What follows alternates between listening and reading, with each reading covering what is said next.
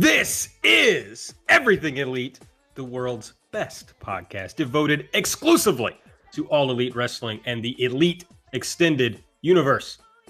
I'm Aaron Bentley. I'm one of your hosts, and I am joined, as always, by my good friend Nate, aka Epitasis. What's up, Nate? What's up, Aaron? Um, like actually fired up about wrestling, kind of in like a traditional Aaron Taub fired up sort of way. uh, I just listened to the Talk is Jericho interview with Moxley, and it just got me super high on hating the WWE. So I'm ready to talk about wrestling here. All right, well, let's do it. Uh, also, of course, your old pal Mike Spears. What's up, hey. Mike? Hey y'all, it's your old pal Mike Spears. I'm I'm good, you know, have had a very busy last few days. Got back from Vegas Sunday and I've just kind of been getting it back in the swing of things, you know. It's cool to t- actually talk about wrestling. I'm I'm sad that Nate can't just talk about vlogs anymore. yeah, no vlogs this episode, I don't think. No. And for the very first time, we are joined by Brian Quimby, aka Murder Brian. What's up, Brian? Hi guys, how are you? I got to be a, I got to hear your old pal Mike Spears part and live, and it's very exciting for me. uh, Brian, it's, it's, it's, the catchphrase that's really sweeping the uh, the Twitterverse right now. I know, I know. If you don't know, Brian is uh, from Street Fight Radio, and I most recently heard him on an episode of Your Kickstarter Sucks, as yeah. he suggested that I listen to. It was uh that was my favorite. Uh, like I no, I had always wanted them to ask me to do a show, and uh, when they did, I was like the most excited in the world. They asked me the day of three hours before they were recording, and I just moved everything in my life around just doing that. Plus, I got to make fun of Nick DiPaolo, which was what I had been wanting to do. no, it was great. It was great. Make sure that you're following Brian at Murder Brian on Twitter, but you can follow the show at Everything AEW. My Twitter account is at Aaron Like the Car. Nate is at Epitasis, and Mike is at Fuji Heya, and that's Fuji with two eyes, as he said on his own episode of the podcast.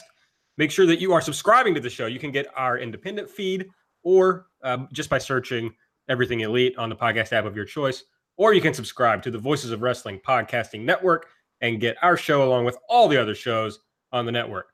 We have, I don't know that we have a lot to talk about, but we've got, uh, or as far as like number of things, but there's a lot to talk about.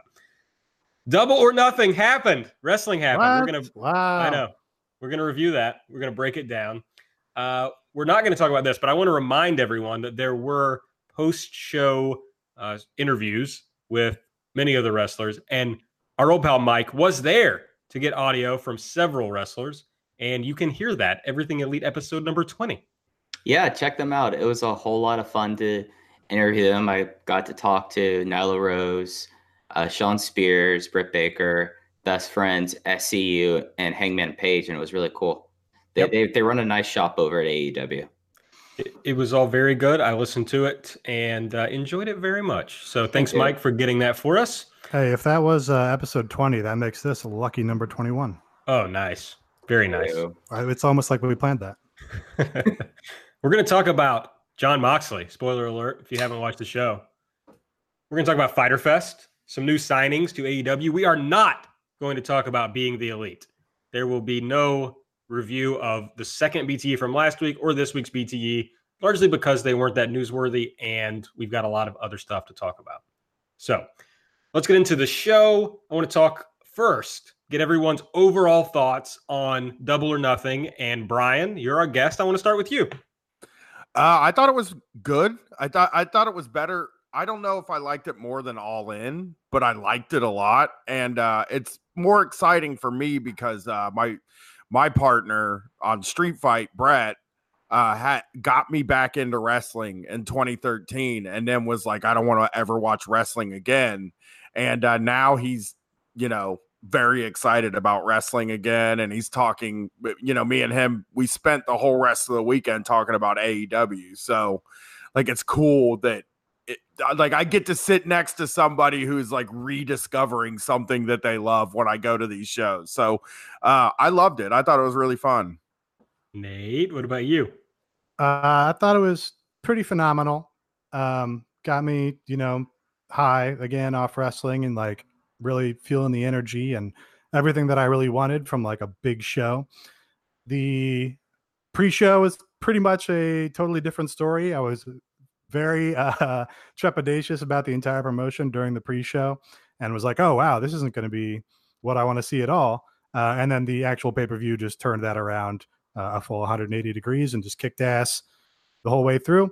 Um, and yeah, that's uh, you know, it's it's interesting that AEW maybe is like bringing Brett back to wrestling because I was thinking that we've seen already just every cool or like person, every cool person or person in like a creative industry who's like a famous creative person that likes wrestling just immediately jumped over to AEW.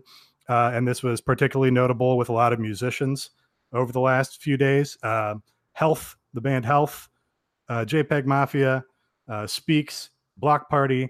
Um, there's another guy who doesn't come to mind at the moment, but just a whole bunch of you know credible musicians that are actually cool were like pledging their support and shit, um, which is like cool to see. It's like obviously this is the promotion that's more geared toward actual creativity from the wrestlers, uh, but they've got to tap some of those people to get better theme music because the theme music on the show was one of the few areas they could really stand to improve because because really nothing stood out to me. Everything sounds like uh like rights free type stuff that you can just find to like people use a lot of that for their podcast theme songs. It all sounds like like uh j- like rock song number nine. Yeah, abs- absolutely does. Uh, the best friends theme I said sounded like the uh, song from WWF No Mercy generic theme one. It's everything was kind of in that same vibe, uh, and you've got all these artists that are like willing and wanting to be part of cool wrestling. So you just gotta involve them. I think if you can. Got to get Wicca Phase to do some. Uh, Wicca Phase, he's another one I was thinking of. Uh, the audio, the audio technician for Death Grips apparently goes to PWG all the time, so get him in there. Why not? Come on. They're try the the the videos that they play are really good though. I think, like uh the thing that saves Hangman because Hangman's theme music is is shitty, but uh I like how the the Trons like yell the Titan Tron is what I'm calling it. but I think they look a lot better than what WWE does, which is just like guys doing moves, you know, yeah. on, on, the screen. That was very notable when he showed up at that UK promotion that nobody knew who Hangman was until it said Hangman across the screen on his Tron. Yeah. And yeah, I'm, I'm going to propose instead of Titan Tron, they call it like a Dusty Tron or something in this promotion. Okay. I'll, I'll accept it. Yeah. Mike, we haven't heard from you, bud. What were your overall thoughts on the show? you were there. Yeah, I was there and I got a chance to over Memorial Day watch it again. And what was real interesting to me, and Brian can back me up on this, that arena might have been one of the loudest arenas I've ever been in for wrestling in my life. Like I I felt like it was quieter than really uh, I did. There were points where the crowd I think there were some points during the show where they almost lost the crowd. But yes, when something hit, it was extremely loud in there. Yeah, like Moxley's debut was so much louder in person, and I actually kind of felt the arena shake a little bit. Whereas on TV, you know, you can never get like the pure experience of being there live. But I felt like Moxley's debut was even more over live. But I enjoyed the show overall. I was sitting in my seats, going through Twitter, and then seeing the uh, seeing the unfortunate tweet early on that kind of took me out of it for a little bit. And then as soon as I saw that those matches were back on, I was back up for it. But I thought that like unless you are someone that is just completely melted brain and are just going to say, "Oh, you have to have WWE everything," you have to qualify this as a complete success. And from top to bottom, the the inside of the promotion out, there's stuff to grow on. There was some production stuff, but for the most part, like this was exactly what you'd want as your pilot presentation. So I came away from this really impressed and hopeful. On the, uh, I did think the sound mixing was pretty great. Um, you know, there were some like glitches with camera work and, uh, you know, uh, uh, throwing to segments and stuff like that that weren't ideal, but the ring sounded great. You could hear people, you know, chopping each other or slapping the legs like you were sitting front row at a show when you were watching this on screen and the crowd sounded unbelievable. Like obviously, it was a very good crowd, so they're going to sound good, but they were mic'd super well. Um, and on the building shaking, when um, when Emi was it Emi Sakura that did the Freddie yeah. Mercury cosplay when she did the "We Will We Will Rock You" thing, the building was shaking to the degree that we saw all the cameras shake along with these stomps and claps, which was just like totally enhanced that whole thing. Yeah, and speaking a little bit about like the production stuff, I noticed in in the crowd that it didn't come across on TV that that talking about like little miscues, yeah, the cuts. Like one of my big things is okay, guys, you can chill out on WWE style cuts where you cut every four seconds, but the light control sometimes was a little bit off. And the main time I noticed that was during the entrance for the main event when the house lights were almost completely up for when Kenny Omega came out, and there was just stage lights that were that were the only things that weren't just house lights. So the, it, there is some stuff that you could tell that was a new crew. So on TV, they're doing the cuts like WWE, the shaky cam and the multiple cuts every time somebody punches. No shaky cam that I saw, um, but I it probably is a little closer to like Ring of Honor or WWE cut frequency than like a New Japan. Like New Japan will sit on a shot for you know 25 seconds or something. Where yeah, they were a little more active in switching between shots here. I think. God, I hope they stop that. I haven't watched AEW on a TV yet. I've only seen it live. I'm going to watch Fight for the Fallen, but I haven't. I was hoping that the TV was good. I've never heard their commentary or anything, and I heard like Excalibur was really good, but uh, the new guy, uh, Alex yeah, Marvez. Marvez, not very good. Yeah, I should. Uh, I should probably take a huge L on just burying Jim Ross so relentlessly on this show, which we all pretty yeah, much was, did. Yeah, he was great. Because yeah, that uh, that's totally the shock of the show was Jim Ross and Excalibur were a great team together, great chemistry, seemed to like each other. Jim Ross was sitting back and like letting Excalibur call stuff, and then was just like chipping in with some good like flavor or hype or whatever. So yeah, I mean, I if he keeps that up, fantastic. I don't know what the deal was if they just like paid him twice as much as he was getting for New Japan or whatever it is, but he was like, it, it seemed like old Jim Ross out there. Somebody clearly had a talk with him, right? Because he put everything over. He never made a comment about, you know, whatever, running something down or whatever. He was never negative on anything that happened, even when it was like the high energy, lots of spots. You know, he was like, "Oh, this is this action is uh, outstanding or whatever, you know. Um, so I really think they told him like this just isn't going to work. And to his great credit, uh, like Nate said, he he laid back and only added something where it was good. And by the end of the night, I thought, oh, Excalibur and Jr. are really good. They can just throw Marvez away and focus on those two guys. And uh, I'm like excited about it. I liked it. Yeah, it was weirdly good. I, I, you know, I think there's it was Marvez's first show ever, so I get, mm-hmm. you know, and he, he you could tell like he was In quieter than everyone Marvez. else. He was like quieter than everyone else. Obviously, did not just have the confidence to to jump in, and didn't help that Jim Ross like steamrolled them ten times probably. But you know, I don't think it's bad if he's like your um, Mike Tenay and just like adds two facts per match or whatever, whatever he's researched prior to that. Maybe he's the stats guy, and that's okay. Uh, but yeah, I mean, Excalibur and Jim Ross were the obvious standouts. Why does three guys? I mean, why does it have to be three people? Because I feel like two men booths have traditionally been better. And I, you know, when I was still watching WWE and I was listening to all these podcasts, one of the things that everybody agreed on was like, you know, you could do one or two people. It doesn't always have to be three. I don't think it's necessarily by the number what makes it. I really think it's just the quality of the comment commentators themselves. Like New Japan does pretty well when they've had Charlton as, the third guy, like in that Mike Tenay role where he only chimes in, you know, twice a match with some interesting fact or whatever. I think that's like a good role for a third guy. Uh, and Dave was discussing this and said, "Oh, you know, on Japanese commentary, sometimes they have five people out there. They're just like they're slow to speak and they, you know, chime in when they have something important to say." I think that can work. You just have to have people that are trained or uh, you know practice at doing that. As the co-host of a three-person podcast, I would like to stand up for three-man booths at this moment. Okay, I got to give my take on the show. I guess I haven't said my overall thoughts. Here's my take. It was the best American wrestling pay-per-view of all time. Yeah, finally, a hot take. I mean, I don't, I don't think you're like super wrong. That's my take. It's like that's like a reasonably hot. That's like a reasonable hot take. Now, for my take, you have to forget that the pre-show ever happened. Okay? Yeah, that was that was that was a vlog. The pre-show was a vlog. yes, the pre-show does not exist. But seriously, every match on the main show was at the very least good. And I would say every match was above average. I know Mike doesn't agree with me on that, but I think every match was above average. There was at least one match of the year contender. Everything over delivered, in my opinion, or at least delivered.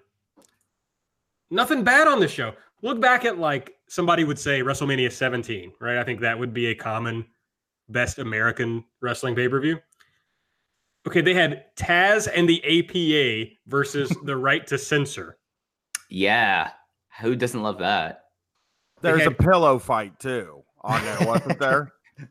I think there was, yeah. Yeah. I mean, there are some great matches on that show, don't get me wrong, but there's some bad matches, which is fine. It's still a really good show.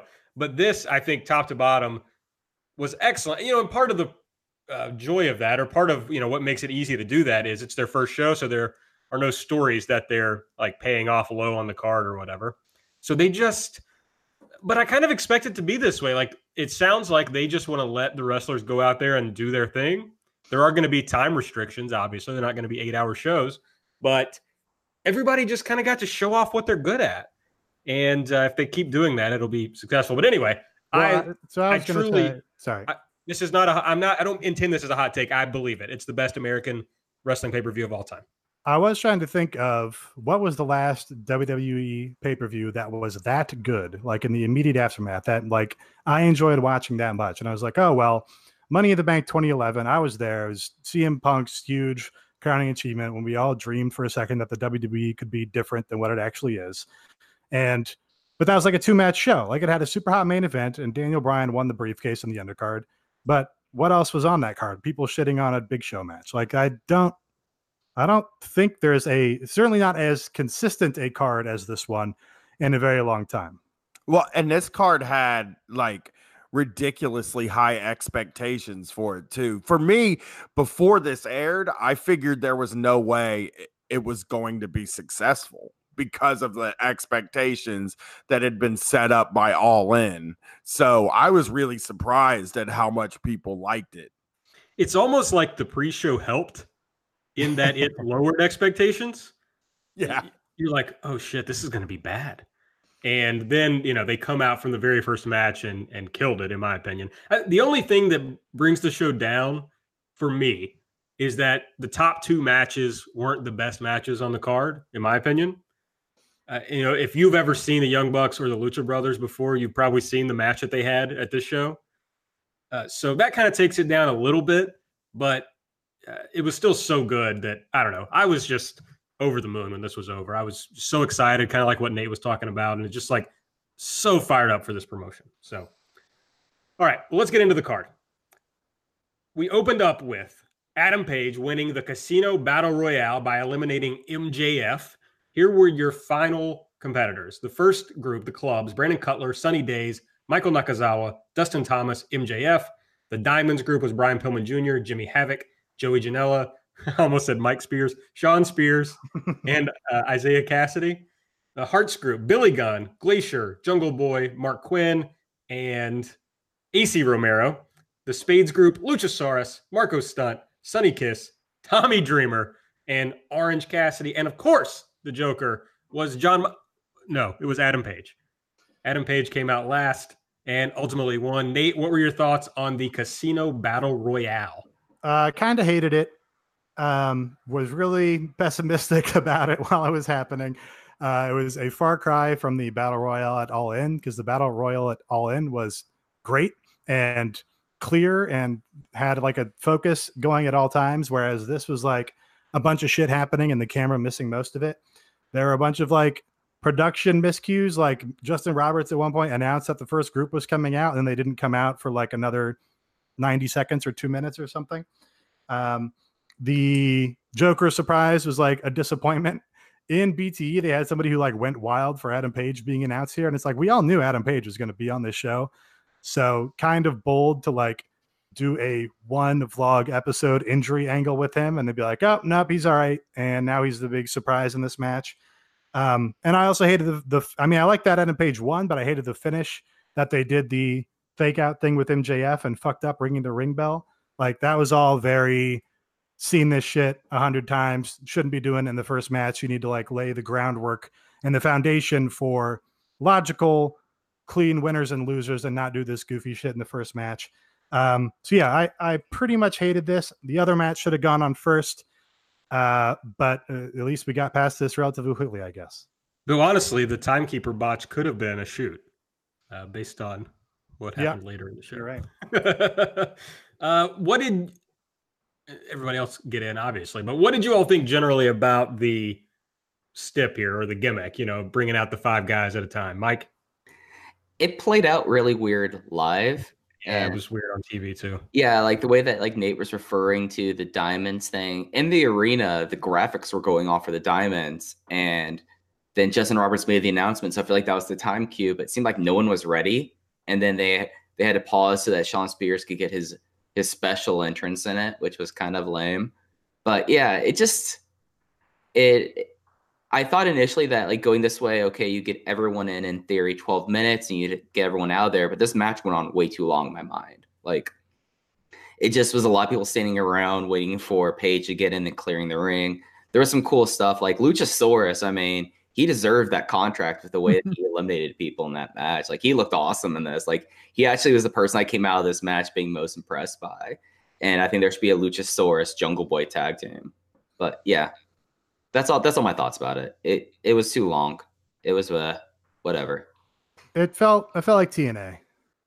Yeah, it was bad. I mean, it was like, oh god, I, this is the point where I was like, oh, this is gonna fail. This is terrible. The show's gonna be terrible, and uh, I really regret doing 19 episodes about this promotion. This is also uh, why you shouldn't decide a world title challenger in a goofy match like this because yeah. it's bad, and now it just looks kind of silly that Adam Page is a top guy because he won this weird little thing after getting the advantageous position. So yeah, that, this this is my number one complaint about the show is really this match. Brian, and, I haven't heard from you. I just I agree with Nate about the surprise sucking. Like d- just it being Adam Page was like of of course it's him. And it would like reminds me of uh this it was this thing where like before all in the young bucks kept taking like pictures of them standing next to like a Pac action Adrian Neville action figure, mm-hmm. which gets people thinking that it's possible that he could have been it all in. And this was sort of the same thing. It was like uh, it just felt like they were teasing something really big, and for it to be just a normal guy on the roster seemed. So, I was so let down when he walked out. Yeah, I would definitely. If there's one thing I could communicate to them is like, and and Tony Khan too, because he was doing that thing all before this show about, oh, it's going to be the best pay per view of all time, and said that you know five times.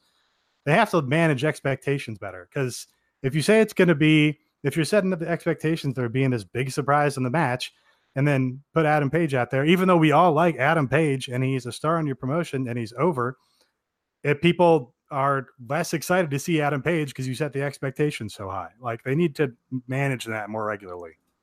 Did they literally change everything when Pac wasn't able to be on the show? I mean, they'd already announced that there was going to be this like special 21st person, right? before they announced that the winner would get the title shot. So clearly it was going to be Page versus Pac for the title shot against whoever won Jericho Omega. Mm-hmm. So it makes you think there was somebody else lined up to be the Joker, right? I guess maybe the mystery partner for the Lucha Brothers at the next show. Maybe that's so who it is. Took somebody off the show because I mean it's crazy. Maybe I mean we'll, we'll probably never know, but Right. And I don't I don't also don't want to set the expectations for that mystery partner to be super high again either. But not at this point. Yeah, guys, I know who, I know who the Joker would have been. Would have been the the innovator of violence, Tommy Dreamer.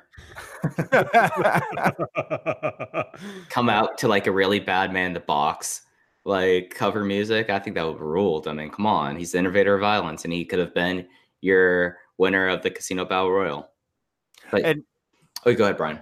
Mike, I was also very excited to see Luchasaurus, my man, come walking out there because I saw him in Ring of Honor and I was like, I saw him in Ring of Honor the last time they came through Columbus. So, like, when he came out, I was like, holy shit, Luchasaurus is in AEW. This is great. I just think Luchasaurus is someone that over TV he looks really hacky, but when you see him in person, and he does like hook kicks and kills Joey Janela. You're just like, okay, I love Luchasaurus. This dude fucking rules. So I was all aboard Luchasaurus. I'm glad he signed. Yeah, let me do a couple quick hits on people in here. Brandon Cutler was super over, which was cool because they established him as like a good, likable guy on the show. Uh, Michael Nakazawa was obviously the most over guy for the first part of the match, as we predicted. And they also hit you with this baby oil stuff immediately, which is like, oh, yeah, this is not going to be, you know, champion carnival pro wrestling. This is going to be uh, American pro wrestling with some goofy shit in there. And Mike Tyson reportedly loved it. Mike Tyson, yeah, reportedly was laughing his ass off. uh, Dustin Thomas didn't really seem to do anything until he got his shine spot in like the third group down the line. Uh, Jimmy Havoc and Joey Janela had the spot where Havoc stapled the lit cigarette to Joey Janela's forehead, which is a cool spot, but you missed 80% of it because of the camera work. So that was too bad. Um, Shawn Spears had green contacts in, which was goofy, and he's a jobber. He was over though. Yeah, I don't know why. Uh, he didn't do anything. No, he got he got eliminated by Dustin Thomas, is what he did. Yeah. Uh, Orange Cassidy like didn't get enough shine to do his big spots either. Like he got a pop, but mostly confused people and confused the commentators because they said, "Oh, here's the surprise 20 second entrance to the match," which was not what he was. He was in the last group but arrived late. But that makes your promotion look bad for doing a goofy thing like a surprise 20 second entrance in your first match ever. That's stupid to do. And also, nobody smartened up the commentators on that. Got to fix that. Um, the best spot was Romero hitting Marko Stunt out of the ring. Yeah, almost killed Marko on that. It looked better when he did it in fucking Ohio or whatever. But yeah, this match I didn't like. Joey's elimination was great. That was good. He almost died, so that was cool. Yeah. Oh yeah, I just remembered that. Like, and Penelope really thought he died. Yeah. And I think it, I think they must have gotten custom tables here because they had unique black tables that all broke perfectly, which is like, oh, okay, that's a good attention to detail if they've gone to that effort of getting tables that are going to break in a more predictable way for them. But it's like they got the Japanese tables, but made them easier to break. yeah, something. Yeah, they didn't look like the WWE table, so that was nice. Well, this pre-show only got worse when uh, a Kylie Rae interview occurred, and she was interrupted by Peter Avalon and Leva Bates doing uh, their librarian shtick. And I don't. Did you all see this in the in the arena? Yeah, it sucked. I was out in the casino smoking a cigarette. that was smart. That's what no I should have been doing. Yeah. Yeah, no, it was somewhat over in the arena, but it just kind of was lame. And, you know, Tony made a comment about BTE stuff not really making TV. So I don't think we are have to sit through a lot of this much longer if that's the case, because it was just weird and awkward. And I get that they wanted to have like a little break because so they could do like pitching and stuff like that during the pre-show, but it's it was lame in the arena. Like I don't know, I hated that segment. Yes, I was even more thinking, wow, this is this really is going to fail uh, in the first show. It looked small budget. It looked. I mean, it was it was a BTE segment that they put onto the main show, and it's like, oh yeah, here's why you have to have a distinction between what goes on your major league television or pay per view versus what goes on your little homemade beat, you know, YouTube show. Yeah. Because yeah, this this came off terribly, and I don't even know what the joke was because like it looked so bad. I looked down at my phone and was like, oh wow, yeah, this is not going over well. And they were using this to sell pay per views. It's like, come on, bad judgment. All right, one more pre-show match. Kip Sabian defeated Sammy Guevara with his uh, Deathly Hallows finisher. I don't really have anything to say about this match. It was fine, but I was still pretty worried about the show. Yeah, here's my my take on this match is this had to be the opener, not the goofy battle royale. You have two young athletic guys out there who can do a lot of cool shit. Sammy Guevara acts like a badass. Kip Sabian needs to learn how to act more like a badass because he was not in this match. Um, and you had uh, the referee Aubrey out there, which would have had, would have immediately set your pro- promotion apart as distinct because you have the female ref out there with two young athletic guys having a good spirited contest. If this had been the opener and had a nice solid little match here, and then you have the clusterfuck of the battle royale, then the pre-show is like 30% better just because of the match order. Uh, but they didn't do that. Yeah, this played like a early 2016 Reseda match. Went two and a half stars. Thought it was just kind of there, and it was kind of uh, small room. I liked uh, I liked Kip Sabian. This first time I saw him, I thought he was a little bit more impressive than Sammy, who I've seen a bunch in Triple A. But yeah, two and a half stars. Meh. He's a, he's a hunk. He's got that going for him. Yeah, I mean both of them are hunks. This was a hunk match. Yeah. Brian, did you skip this match? I didn't see. Yeah, I was. I think I was still. I didn't get in until uh the Shawn Spears entrance into the arena because it was a pain in the ass to get in, and they kept they made me throw some shit away. And then uh also, like I said, after the battle royal, I was kind of like, well, we probably have like 20 minutes till the show starts. I'm just gonna we, let's just go out and smoke. And they made you walk all the way out to the casino, so was I was smart. not there. It was smart. You didn't miss anything. And then uh, bizarrely, there was a promo for Sadie Gibbs, who we've now learned has signed with AEW. But I mean, this the show was getting destroyed on Twitter at this point. It was like uh, it just seemed like they didn't have any idea what they were doing. Even more so in the arena, this promo, like it was really well shot. I think it was one of the really good British photographers who did this. But just like right after the match, we had like this video clip of this woman who was being athletic, working out, and then finished the Sasuke special didn't know why, and it just said Sadie Gibbs. It didn't say Sadie Gibbs was coming. It just said Sadie Gibbs. And at this point, this was also when the tweet went along that people thought that a couple matches were cut from the show, and I was like, oh boy, I'm in Las Vegas for this. This is going to be a long night. And luckily, this was the last thing that you saw before the pay per view, right? Well, yeah. I mean, they they did. No, yeah, the elite came out. Yeah, the elite came out, but this was just like really weird and disjointed, and it was one of those things that throughout the arena, whenever they would have these bits, we didn't hear anything really that well. Like we never heard yeah. either of the commentary teams when they did the stand-ups, which on TV, I thought the stand-ups when they went to the commentary booth looked really cool because it looked like a crow's nest. It looked a little bit more like how you would see baseball or NBA teams, how they have their commentary. And I thought that was really cool. But like for like this segment, it was this was kind of the nadir of the show, and it got a whole lot better from here. Yeah, I guess I yeah I was mixed up with when the actual pay per view started. So we see Cody and Brandi arriving. The window rolls down, and it's Pharaoh. This was good, and it did remind me of. I, mean, I guess WWF, WWF did it too, but it reminded me of the Nitros. You know when Hogan or whoever was showing up in the limo. So that was fun. Matt Jackson meets Michael Nakazawa in the concourse or backstage or whatever. Uh, but then, luckily, finally, so, get... hold on. There was a there was a segment here where the Bucks super kicked QT. Sure. Right. So, and they fucked up the continuity because they had QT was driving the car with Pharaoh in it. Let's Cody and Brandi out of the car, and then he's immediately in the arena taking the Bucks tickets or something, and it was very amateurish. The two segments looked they were like they were shot by entirely different teams on two entirely different projects, and I was again like, oh, wow, there's no quality control here. Like we're just going to follow QT Marshall from outside in the parking lot to now he's taking people's tickets for some reason or something like that. So yeah, again, I was like, oh wow, this is going to be bad shit. So then we get the Bucks, Cody, Brandi, and Kenny Omega out to cut a promo. Omega says, you know, hey, I wasn't, I didn't get to do this uh, last time, so he wants to cut the promo, greets the crowd. And Matt tells us there are 20,000 people in attendance. And they do a little bit about uh, wrestling attendance reporting and say actually there are closer to 13,000, but they're going to round it up to 20. That's it. it was, that's how somebody I re- might say something, but no. Okay. That's how I mean. That's how I responded to it live, though. Too. It was like, oh, that's clever. Okay, cool. yeah, I'm sure Meltzer, you know, lost his mind over this, but he did. I listened to uh Observer Radio, and he was like, I mean, it was hilarious. People in the arena knew what they were doing. They were making fun of WWE. That's hilarious. And I was like, um, okay, buddy. It, it is, uh, I, you know, I, whatever at the actual joke they made.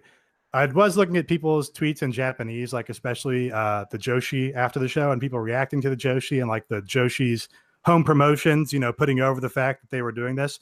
And there were a lot of people in Japanese tweeting about there being 20,000 people at this show so that was funny to me, but that was, you know, not actual the content of their joke here. Sure. Would have been 40,000 in the Tokyo Dome. Uh, it's funny that, you know, people always make the audience of one jokes about WWE, but AEW is an audience of one, but it's Dave Meltzer. yeah. All the jokes are just for Dave. There are two finishers on this show that have Meltzer in the name. So that's good. All right We get to the main card, and SCU, Christopher Daniels, Frankie Kazarian, and Scorpio Sky defeat Strong Hearts.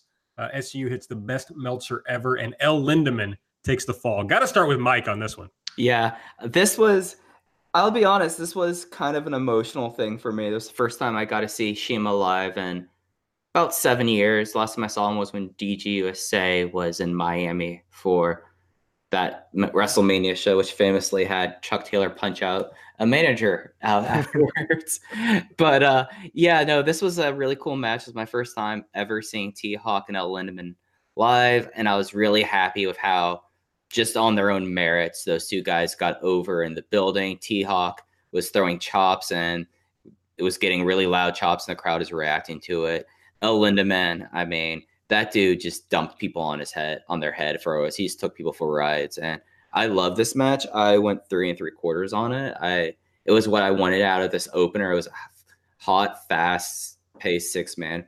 One thing that we talked about uh, on the when we were doing our when we were doing our pre pro was they never made any indication in the arena about the uh, 10 count for in between tags or having team members in the lead, in the ring. Like that was just not a thing, and I never would have known it because it didn't seem like it was enforced that much until commentary kind of went over and over about this on any multi-person match. So, but yeah, I love this, and I'm really hoping that T Hawk and El Lindaman will be back for Fight for the Fallen and for Fyter Fest. Yeah, I thought this match was pretty great. I was like really impressed with how. I mean, like we know that SCU is like really athletic and uh, you know the uh, uh, experienced and like are able to have these really fun sort of uh, six man scrambles and shit like this. Um, but yeah, I was very impressed with how they like kept up with you know uh, the Strong Hearts guys running around.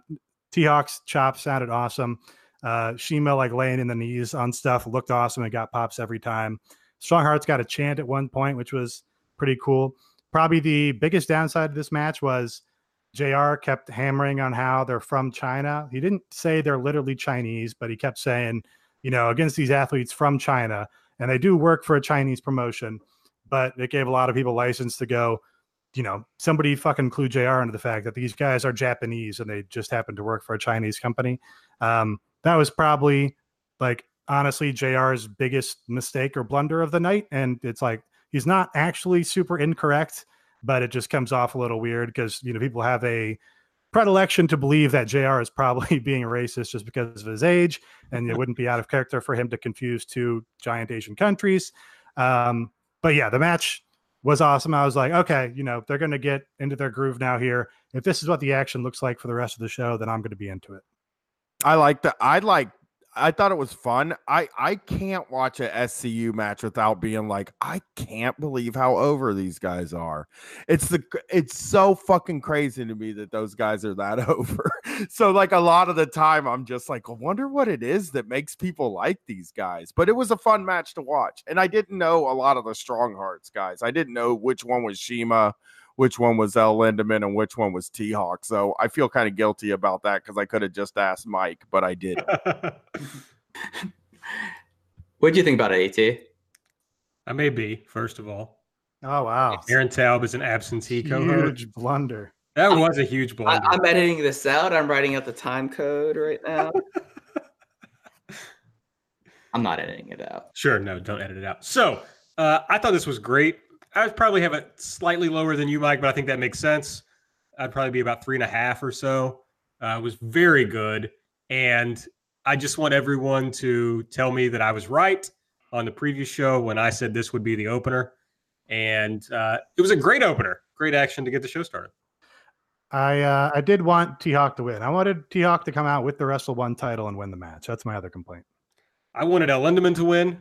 Uh, he is my favorite person in Dragon Gate. I think that's fair. Or you know, he can't, he can't win until he gets the uh, the cherry blossom tights back. He needs those to win. I don't know anything about that, but I love him and his big thighs, and uh, I was sad to see him take the fall here. But it was very good, and I thought I had another take, but I've lost it. So I got no more takes on this match. It was good. Brandi Rhodes comes out and announces that she well she's in gear first of all full gear and i was pretty concerned at that point that she was going to insert herself into the match Well, so first everybody else entered, then Brandi Rhodes came out. That's fair. That's fair. So I was afraid that Brandi was going to enter into the match, but instead she brings out Awesome Kong and inserts her into the match. And so we get a four way match. Ultimately, Britt Baker defeats Kylie Rae, Nyla Rose, and Awesome Kong with the last shot. Uh, I'm going to start with Brian this time. Brian, what'd you think about this one? I went fucking nuts for Awesome Kong, and I don't think I've ever seen her wrestle other than on Glow. Yeah. But I just got up and I just went. Fu- I went crazy because the whole room went fucking crazy for her, and it just felt like, oh my god, this is really special. Now, like the match was pretty good. I there you could see that some of the people in the room were like green, or that Awesome Kong maybe didn't have the kind of mobility that like maybe she would have had in the past. But I still I love the match. I thought it was a really good match. Yeah, I, uh, I really liked the match. The surprise was awesome. Um, they, Literally. yeah, yeah, okay. um, it was the the whole the fake the thing where Brandi faked this out and was like, "Oh, I'm going to put myself in the match." Um, was like very reminiscent when the New Day did that at WrestleMania before introducing the Hardys. And I don't really get. I guess you. It's Ah. weird to troll your audience and be like, "Oh, you don't want to see me in the match, but now I'm going to put myself in the match." I don't have anything against Brandi, but that's the sort of the re- the reaction that it got. Um, and actually, I mean, I like Brandi generally, but as far as you know, inserting herself into matches when she's the you know person in charge of this division is kind of a bad look. But Awesome Kong was a awesome surprise. Um, she they got over the fact that Britt was like keeping her out of the ring well. Actually, Allie got that over on commentary, which I think was good because you know Awesome Kong did come out and like do a couple spots and then she was out of the ring and not involved in a lot of it. So it was good that they sort of justified that. Um, and my my my complaint about I did like the my complaint about this match is they said Smiley before Kylie's name every single fucking time. Whenever they talked about Kylie Rae, they said Smiley Kylie. That's fucking Michael Cole shit. I don't want it. Don't do it. You don't have to hammer on what her character is for her character to get to get over. Um, like her, I watched the Sammy Guevara vlog today, and she's in there and like being herself, and it's just like way better than you know a a dialed up version of I mean, she has a fucking smiley face on her gear. So yeah just dial it down like that's i mean you know there was a lot of heat about this but calling her smiley every time and putting a smiley face on her and putting a smiley face on the tron that's not really different than doing the wacky arm flailing inflatable tube man that's like the same thing so Did Nate? Can I ask? Did well, I'll just ask all of you. Did you? Me and Brett both felt this way, and maybe we're wrong, but it felt like Nyla Rose worked really like light, like wasn't connecting on a lot of stuff, and it, that's what I meant when I said that Hmm. it was. She's she seemed green to me, but it didn't. It was because I, I that's who I was like. I was excited about Nyla Rose. Like I would like I like like bit monster type people. I like that's why I freaked out about Awesome Kong. That's like my favorite style of wrestler.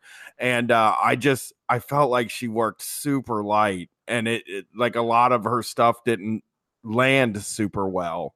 And it it kind of bummed me out a little bit. i did not notice i kind of have a different gauge for you know how stiff things look in american pro wrestling versus uh well in american women's pro wrestling against joshi like i think it almost always looks late when you have american women um but yeah it, it didn't jump out at me anyway I noticed a visible difference between how she looked in the arena than how she looked like on TV. Like, Okay. okay, that's probably it. That maybe it's just because I only saw it live. yeah, it, it, it was one of the things that I felt like live, this was a very weird match. I felt like that this was kind of that Kylie and Britt had their own match. And then you suddenly just had Awesome Kong and Nyla Rose come in and and then they, they did their thing and then they were back out again. So like it felt very disjointed live, but on TV I felt like that Nyla looked really great. So Yeah, I was going to say that surprised me because Nyla, I'd never seen her wrestle before, and whatever expectation expectations that made me have, she exceeded them. I was like, oh, she's really good. Like they really might have something with her. And Wow. probably- It Yeah. could just be it, like I said, I was sitting with with Brett and like he kind of felt the same way I did. So maybe we just like I said something and then he confirmed it and then I just kind of believe it later because I don't want to I don't want to be like a dick about it because I I know she's really new. And like I don't want to just be like, "Oh, I thought it stunk," but I did I did was like the the the weak link in this match. I mean, the weak links in the match were Nyla Rose and and Awesome Kong to me once once it started going, you know. Yeah, I think that makes sense because uh, Britt and Kylie have worked against each other more and have more of a style that I think we're used to watching in Americans women wrestling, American women's wrestling. Um, so that makes sense to me. I thought Britt Baker was better here than I expected too. I thought she was pretty good here. I, Kylie, I felt like didn't really get as much of a chance to shine as I wanted her to have. But obviously, Britt Baker is going to be the focus of this division early on. So I guess that makes sense. Also, can I just say, according to Alex Worldwide Keller, uh, Britt Baker is a Kratom warrior. So obviously, I will always, always root for her. How we stand. stand indeed. All right. Anything else on that match? Yeah, I have, I have two points. Um, so it seemed like they were establishing that maybe Brandi is going to be like managing Awesome Kong or something, and maybe that's what we're looking at going ahead to Brandi's little showdown with Allie because Brandi was going to bring in somebody to do her confrontation with Allie. So with yeah. Brandi being yeah, with Brandi being out there for the whole match and getting the reaction shots, I think maybe her and Awesome Kong are going to be like a unit, which is uh, I think kind of a good pairing there. So that's um, way better than what it kind of looked like, which was Brandi as an authority figure. Yeah, I mean, I think she is. I mean, she is still an authority figure, as we saw here, and they do have to figure out some way that they can not have five authority figures on the roster all the time. Right. Like that doesn't. Uh, I don't know how you write TV doing it that way. And they, I really hope that they avoid, you know, Deus Ex Brandi in the booking, like from here on out. It's kind of lame to just be like, oh, I can just come in and, and put this person in the match right before it starts. Yeah, right. it's also very WWE. Yes, yeah. authority figure shit, which is like the thing we really hope doesn't happen here. And uh, my other point is a lot of people, uh, it's going to be weird because I'm going to defend like a slightly insensitive thing that people were getting on JR for. Oh, wow. You're allowed to talk Actually, about. This the second time you've done that on this yeah, show already. You're allowed to talk about competitors' weights in a wrestling match that's presented to be a fake combat sport. You're allowed to do that.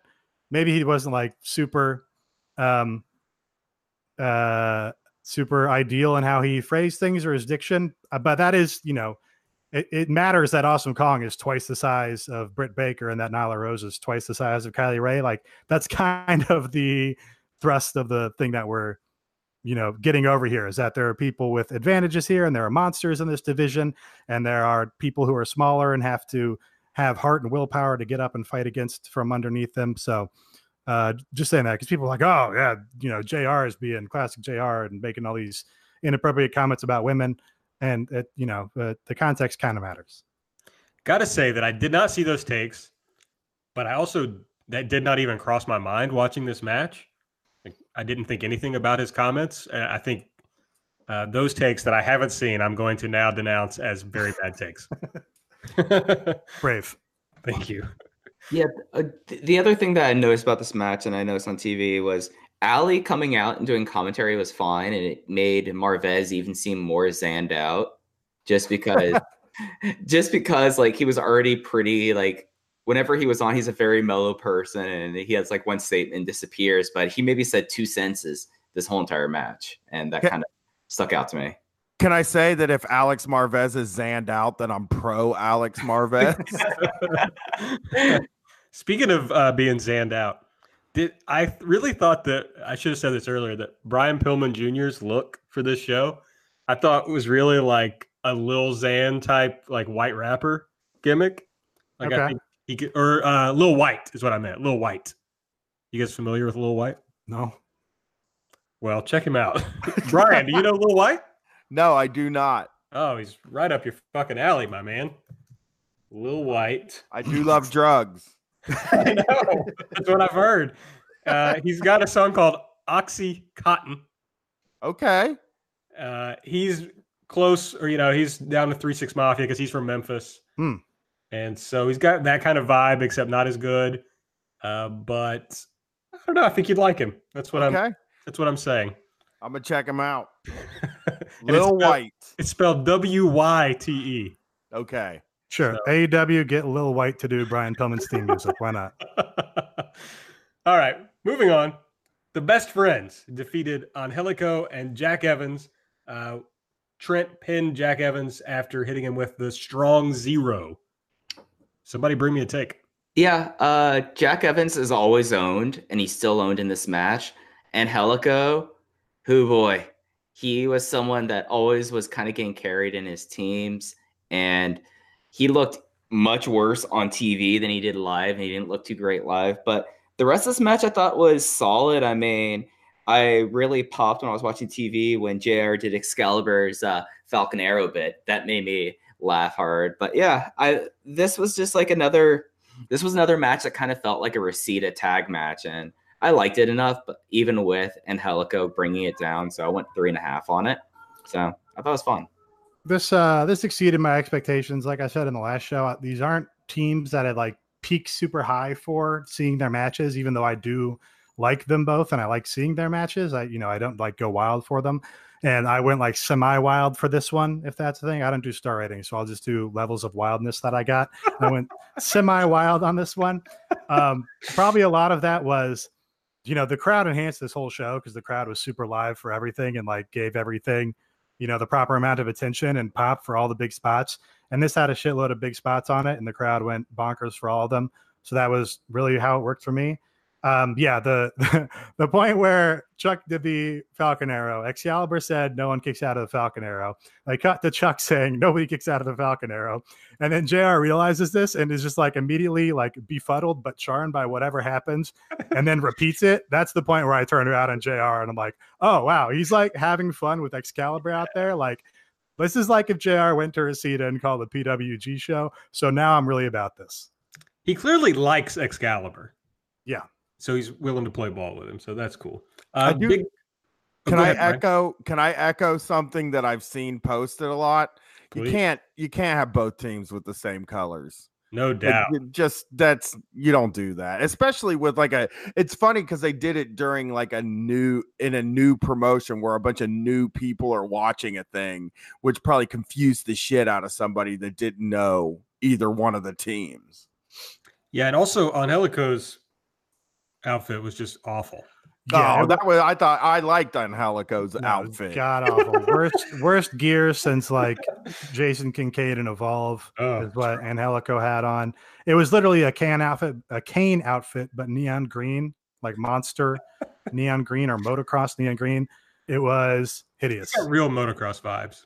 I Yeah, think he probably does motocross. I don't know. yeah, they've talked about it in interviews. I thought he looked like a motocross handsome serial killer. I liked it. Okay, well, speaking of that, big question for Nate first. Is Angelico a hunk? No, not if he wears that gear. If he has other I- gear, maybe he's a hunk. He's sexy. He's a good looking guy. That Well, guy. We called him a hunk on the preview episode, I think, or some recent episode, and I was not so sure after seeing him on this show. Uh, Trent is the bigger hunk. Trent, No. big hunk. Haven't seen them next to each other. Trent's the bigger hunk here. Hunk is like hu- hunk is like a relative to I don't think that Angelico's a hunk. I think that like he's good looking. He's like handsome. He's he looks like a handsome guy. he's Totally not like strong, you know. Oh, you think you have to be strong to be a hunk? Yeah, that's what hmm. hunk means. Oh, wow. Hunk a hunk of muscles. I think you do have to be muscular to be a hunk. That's true. Yes. But it's not like Angelico's not muscular. I mean, he's mm. obviously like defined. He looks like a rave guy. Like if I was hanging out at a rave. Yeah, he's like That's an, what he looks he's like an Ibiza fucking yeah. Okay, well, we've solved the great hunk debate. Super Smash Brothers come out after the match. The lights go down a number of times, and we get the Super Smash Brothers out to attack the best friends. What did y'all think about this angle? Confused. I was most. I had no. At first, I kept. I kept looking at the guy next to me, not Brett, but the other guy. I'm like, is that Pero? Is that like Pero and that other guy he was with and Evolve? Like, who? Who That are was- these guys? Really, really overestimated how much people in the audience know. Yeah. That's I think the big thing about this is if you do a blackout, then people are expecting to see somebody wild when the lights come back on. Um, and this mostly confused them, which is why it got like the one adversarial chant from the crowd as people chanted, Who are you at this? Um, which you know, if, if as like a surprise thing where you're introducing all these weird, creepy minions behind them, I get the blackout there, so like I'm not mad about it. But uh, even though it started off like weird, uh, it the, you know their moves looked awesome when they beat the shit out of everybody, and then you know they did the player dos I think sat on the throne made of minions, and that was badass. No, that was player Uno. Player Uno. Yeah, I watched a lot Chikara. I recognized who they were immediately. But yeah, it was weird. It it played weird in the arena. The pauses were just way too long for blackouts, in my opinion. And as Brian said, basically my brother and I were the two people like, oh, it's Super Smash Brothers. Okay. No one else in my area knew who they were. So I had to look in the chat. Like, Okay. I, I, that's where I've ended up figuring it out. But like, I don't know. I think I've maybe seen like one match with those guys. I do think the minions are cool though. Hopefully that is like a thing they keep with them. Yeah, at least the throne. The throne was my favorite part. I guess you don't really have to know who they are, though, right? I mean, it's important for the live crowd if you want a reaction, I suppose. But it's a brand new company. They're trying to get over people. Like, there's plenty of angles in wrestling history where somebody you don't know comes out and attacks somebody, right? for sure. Um, but if you're gonna do that, I think you can't have indie gear on. And Player Dos kind of had indie gear and an indie look and indie face paint. Like, gotta go major league with that shit. I agree with that. All right, now the real main event of Double or Nothing. Hikaru Shida, Riho, and Ryo Mizunami defeated Aja Kong, Yuka Sakazaki, and Emi Sakura. Uh, with Shidi, Shida pinned Sakura after a running knee strike.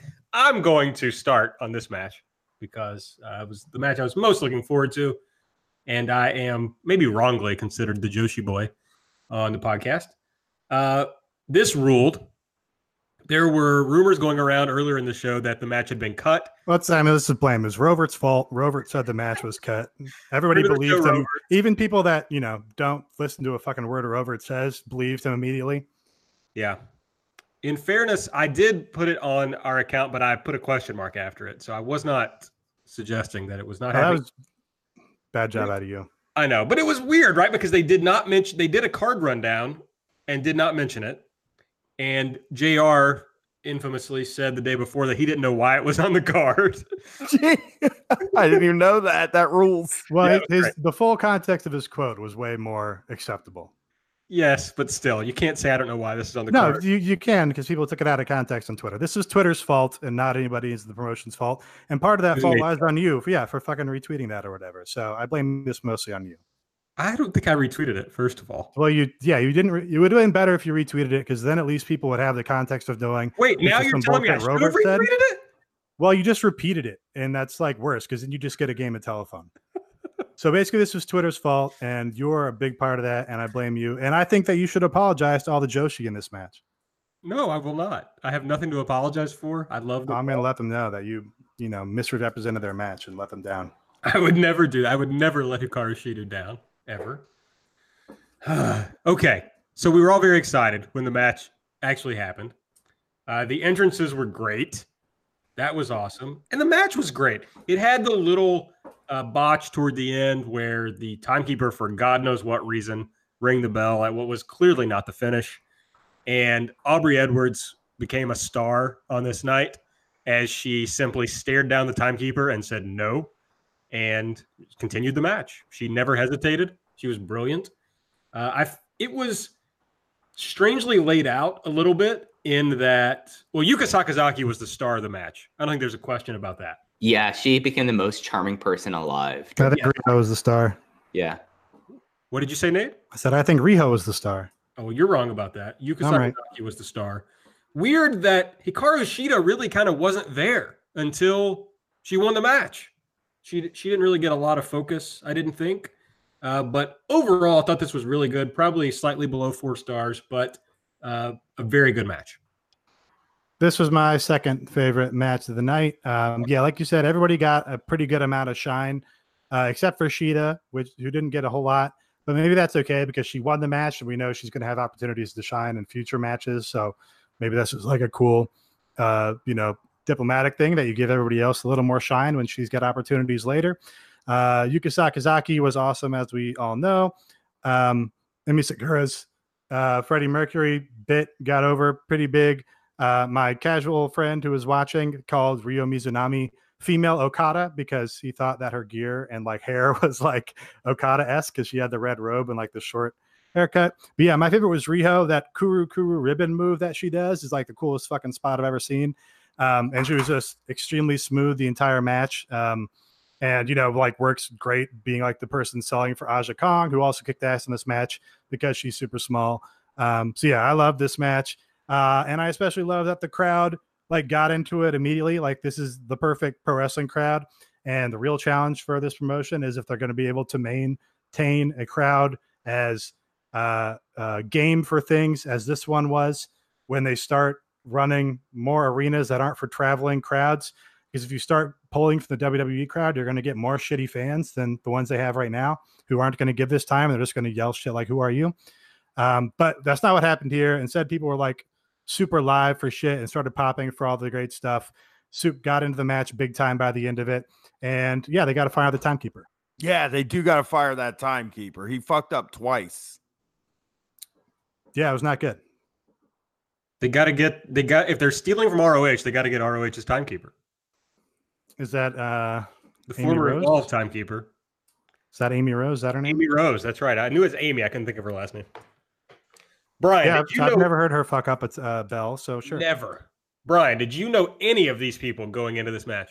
Nope. I didn't know any of the pe- Aja Kong. I Sure. knew actually. But Did you have And- fun? Was it good? I did. I enjoyed it. I thought it was great. I like watching Joshi whenever I get the chance. I went to Stardom when I was in New York too, Oh, and. I, I I like watching it when I get the chance. I just don't often get the chance to see it. I guess I could like go out of my way and try to watch it a lot more, but I just I don't for some reason do that. So it's fun every time I get to see it. I I, I love it. I thought this was a great match. Who was your favorite? the Freddie Mercury. Oh, Aja Kong was my favorite, but I did like the Freddie Mercury woman. She was great. I guess I'm alone on Riho Island here. No, Riho was great. I just Yeah, thought Riho was was best. Yeah.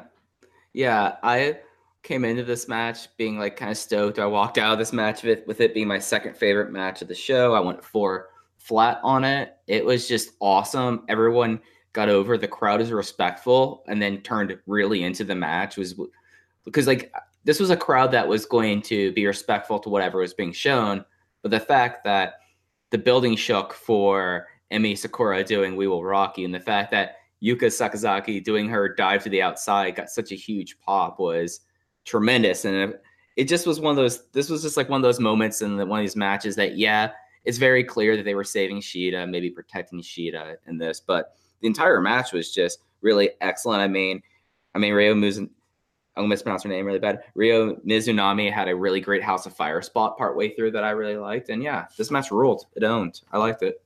I loved that JR would only say Aja Kong's name. he did not even try to say anyone else's name. And I respect that. He, he stayed in his lane. That was good. And he let Excalibur uh, say the names of all the wrestlers. Uh, big L for the Twitter nerds who said that the crowd would shit on this. Huge L. Very bad look for them. It's Uh, very stupid to say because the crowd at that show isn't going to shit on anything unless it's like really bad. Right. No, Yeah, I, mean, think it- they just thought they would sit on their hands or even like do bad chants or something. It's like you just you don't understand the crowd that's coming to this particular show. It was good. Nate, I have a question for you. hit me. Yuka Sakazaki. I love her in Tokyo Joshi Pro, but I thought she looked better and uh, as she looked like more of a star here than I've ever thought of her before. Do you agree with that? Um, yes, but I think that's probably symptomatic of it being a bigger show and a bigger stage and a way glossier production. It's hard for anyone to look like as big of a star when they're like in a Japanese prefectural gymnasium in front of like, you know, 300 people maybe. Um, in terms of how she carried herself or anything, I don't, I didn't notice any like major differences or anything on that part. But I think that goes to show that you can capitalize on people who are really successful in the indies and have managed to get over other places. Because if you take that act that has already gotten over in those buildings and, you know, shine it up and put it into a, a well produced big stage like this, uh, then it can you know come off as stardom like that. You know, as long as you don't have indie gear. I think the biggest takeaway from this match in particular was that they really have the possibility of bringing uh, the Joshi wrestlers, like signing them to long to full time contracts. I think this type of presentation, the time they got, the reaction they got. I mean, would you? I don't know her her deal with uh, Tokyo Joshi Pro or anything, but would you be at all shocked if Sakazaki suddenly signed a full time deal and came over to AEW? Full time, yes. I, I don't know about her in particular. I think there's a, a smaller number of women or people in general that are uh, ambitious enough or uh, daring enough to move out of the country on an unproven sort of thing to take a job like that. I think sure. you really have to be going for it to do that. So I don't think there's going to be any critical mass of Joshi wrestlers uh, leaving their home promotions. Uh, n- uh, do I think that we're going to see more, you know, people coming over occasionally, like a Bea Priestley, and you know, still being full time stardom, but having occasional spots in this promotion? Uh, yeah, that's what I would want to see, and that's what I hope they're doing, rather than having you know, uh, or you know, strip mining a bunch of Japanese promotions. I guess my point is this: if you're debuting a division or whatever they're going to do with the Joshis, this is the maybe the best it could have gone as far as showing anyone who's willing to come over on a more regular basis that this is legit. We're going to give it time, let you do what you do, and the crowd is going to be responsive to it. Yuka Sakazaki looked like she was having the time of her life. Mm-hmm. And the stuff that I saw from her, like on Instagram later, was like, I mean, she was talking about how she was still, you know, kind of flying high from uh, from the show and everything. So I just, I don't know. I think this was as good a debut as they could have had for this. Uh, but what's interesting well, to me is are they going to keep these women separated from the other women? Uh, I I don't think you can do that. I think you have to have. Yeah. I don't think they have a big enough roster that they wouldn't be able to integrate the two styles of between Joshi and American Women's Pro Wrestling. Um, but yeah, you know, it's they're the polar opposite of the WWE in that the WWE you know, uh, if they're trying to get a Japanese star or a Mexican star, they look and say, oh, well, you know, look what happened with Kenta. Look what happened with uh, La Sombra. Uh, whereas here, yeah, if they want to attract a Japanese star to sign with them, to like, you know, we're, you know, we're, we take this seriously. Like, we want you to come over and be presented as a star so we can make you a star in this company uh, rather than having you be a, uh, a card in our deck that we put on main event for 50 weeks out of the year. All right. That's the Joshi match. Next up, Cody defeated Dustin Rhodes after a crossroads. Uh, I thought this was the best match of the night. I think it is a match of the year contender. I had it at four and a half. I was, I don't know. I just loved it. I thought it was great. I loved it. It was that I was like so fucking shocked that Cody and Dustin put on my favorite match of the night at this show when like I'm not even a guy that's super into that southern style wrestling kind of thing, but uh, now I think I am really into it. And you know, he really opened up a gusher. It was fucking sweet. yeah, this match kicked ass, uh, largely because Dustin just had the full crimson mask, like uh, bled all over the place, was dripping blood on the canvas. Um, all the action was awesome. The crowd, obviously, it was molten hot through all of it. Uh, this was, yeah, my match of the night, among my matches of the year.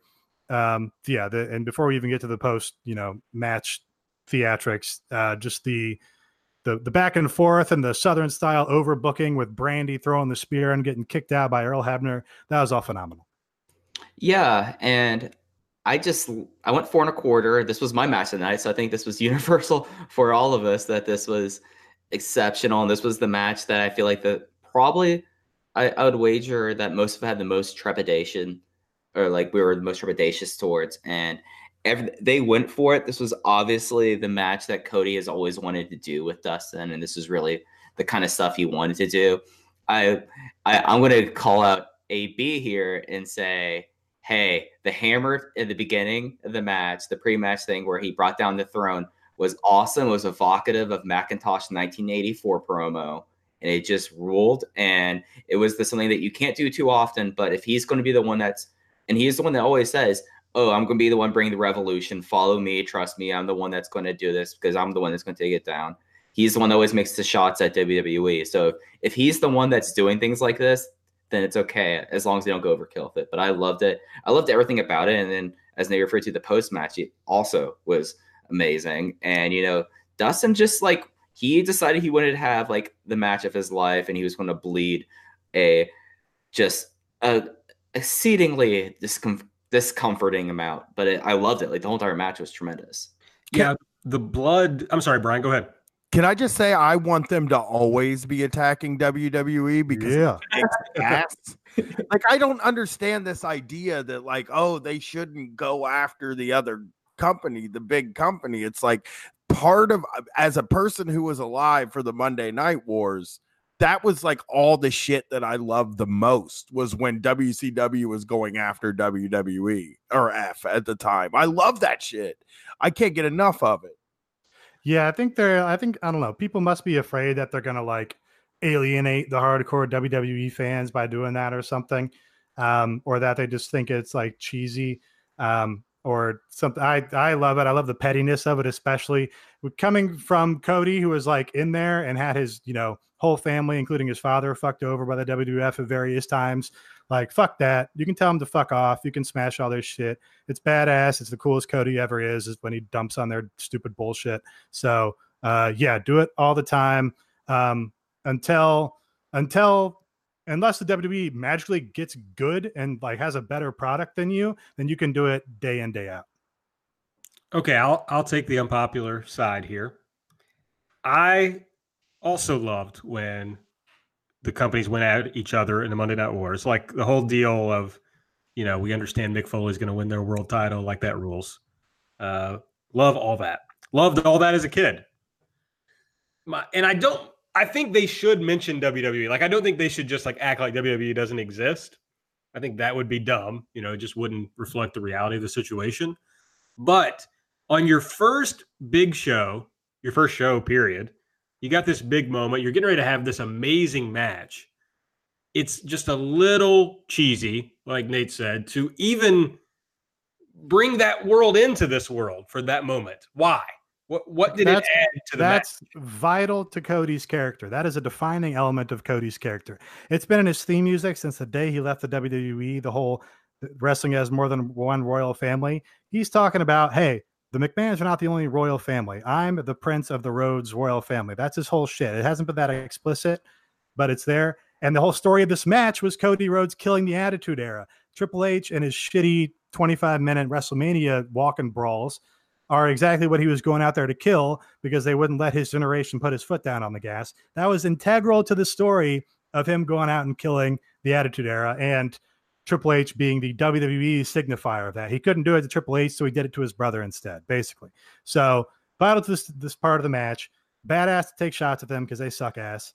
Um, and yeah, that's that the chip on his shoulder about the way that the WWE has treated his family for uh, two generate three generations is like part and parcel of Cody Rhodes. So I say go out there with it. If I have one complaint about that, it's that everybody goes in this media interviews, Tony Khan and Jim Ross and everybody else is like, oh, we're not trying to be competition. We're not trying to be competition. We're not trying to be competition.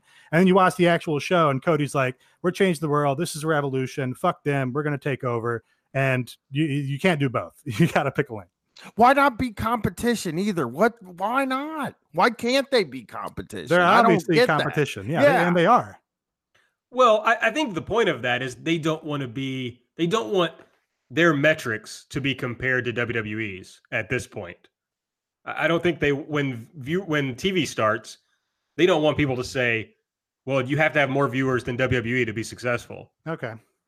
That's true, but it is also like as just I don't know as, as far as entertainment goes, it is always you can lie and beat your chest and make yourself seem bigger than you are, especially in wrestling. I don't understand why you wouldn't come out and just say like, yeah, uh, because they are they're in competition with each other over talent.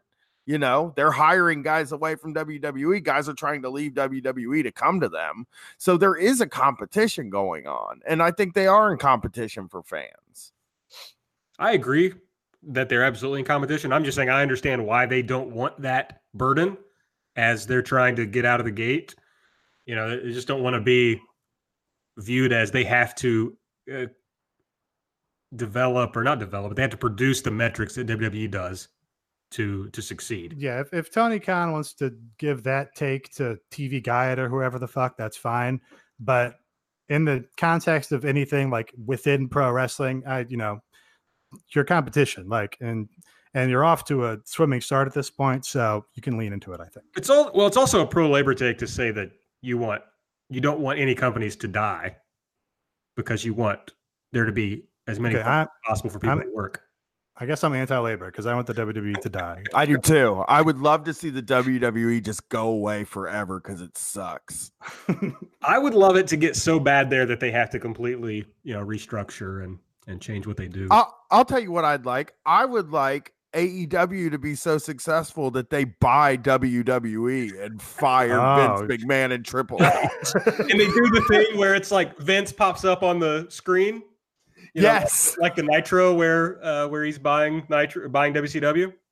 Like wow, Brian Brian is pro monopoly. I can't believe Brian is pro monopoly on this podcast. well, I apologize. Please, if you don't listen to Street Fight, uh, if you do listen to Street Fight, I'm against monopolies. If you don't, then I'm pro this monopoly. uh, I want to talk about blood real quick. Uh, shout out to Erica.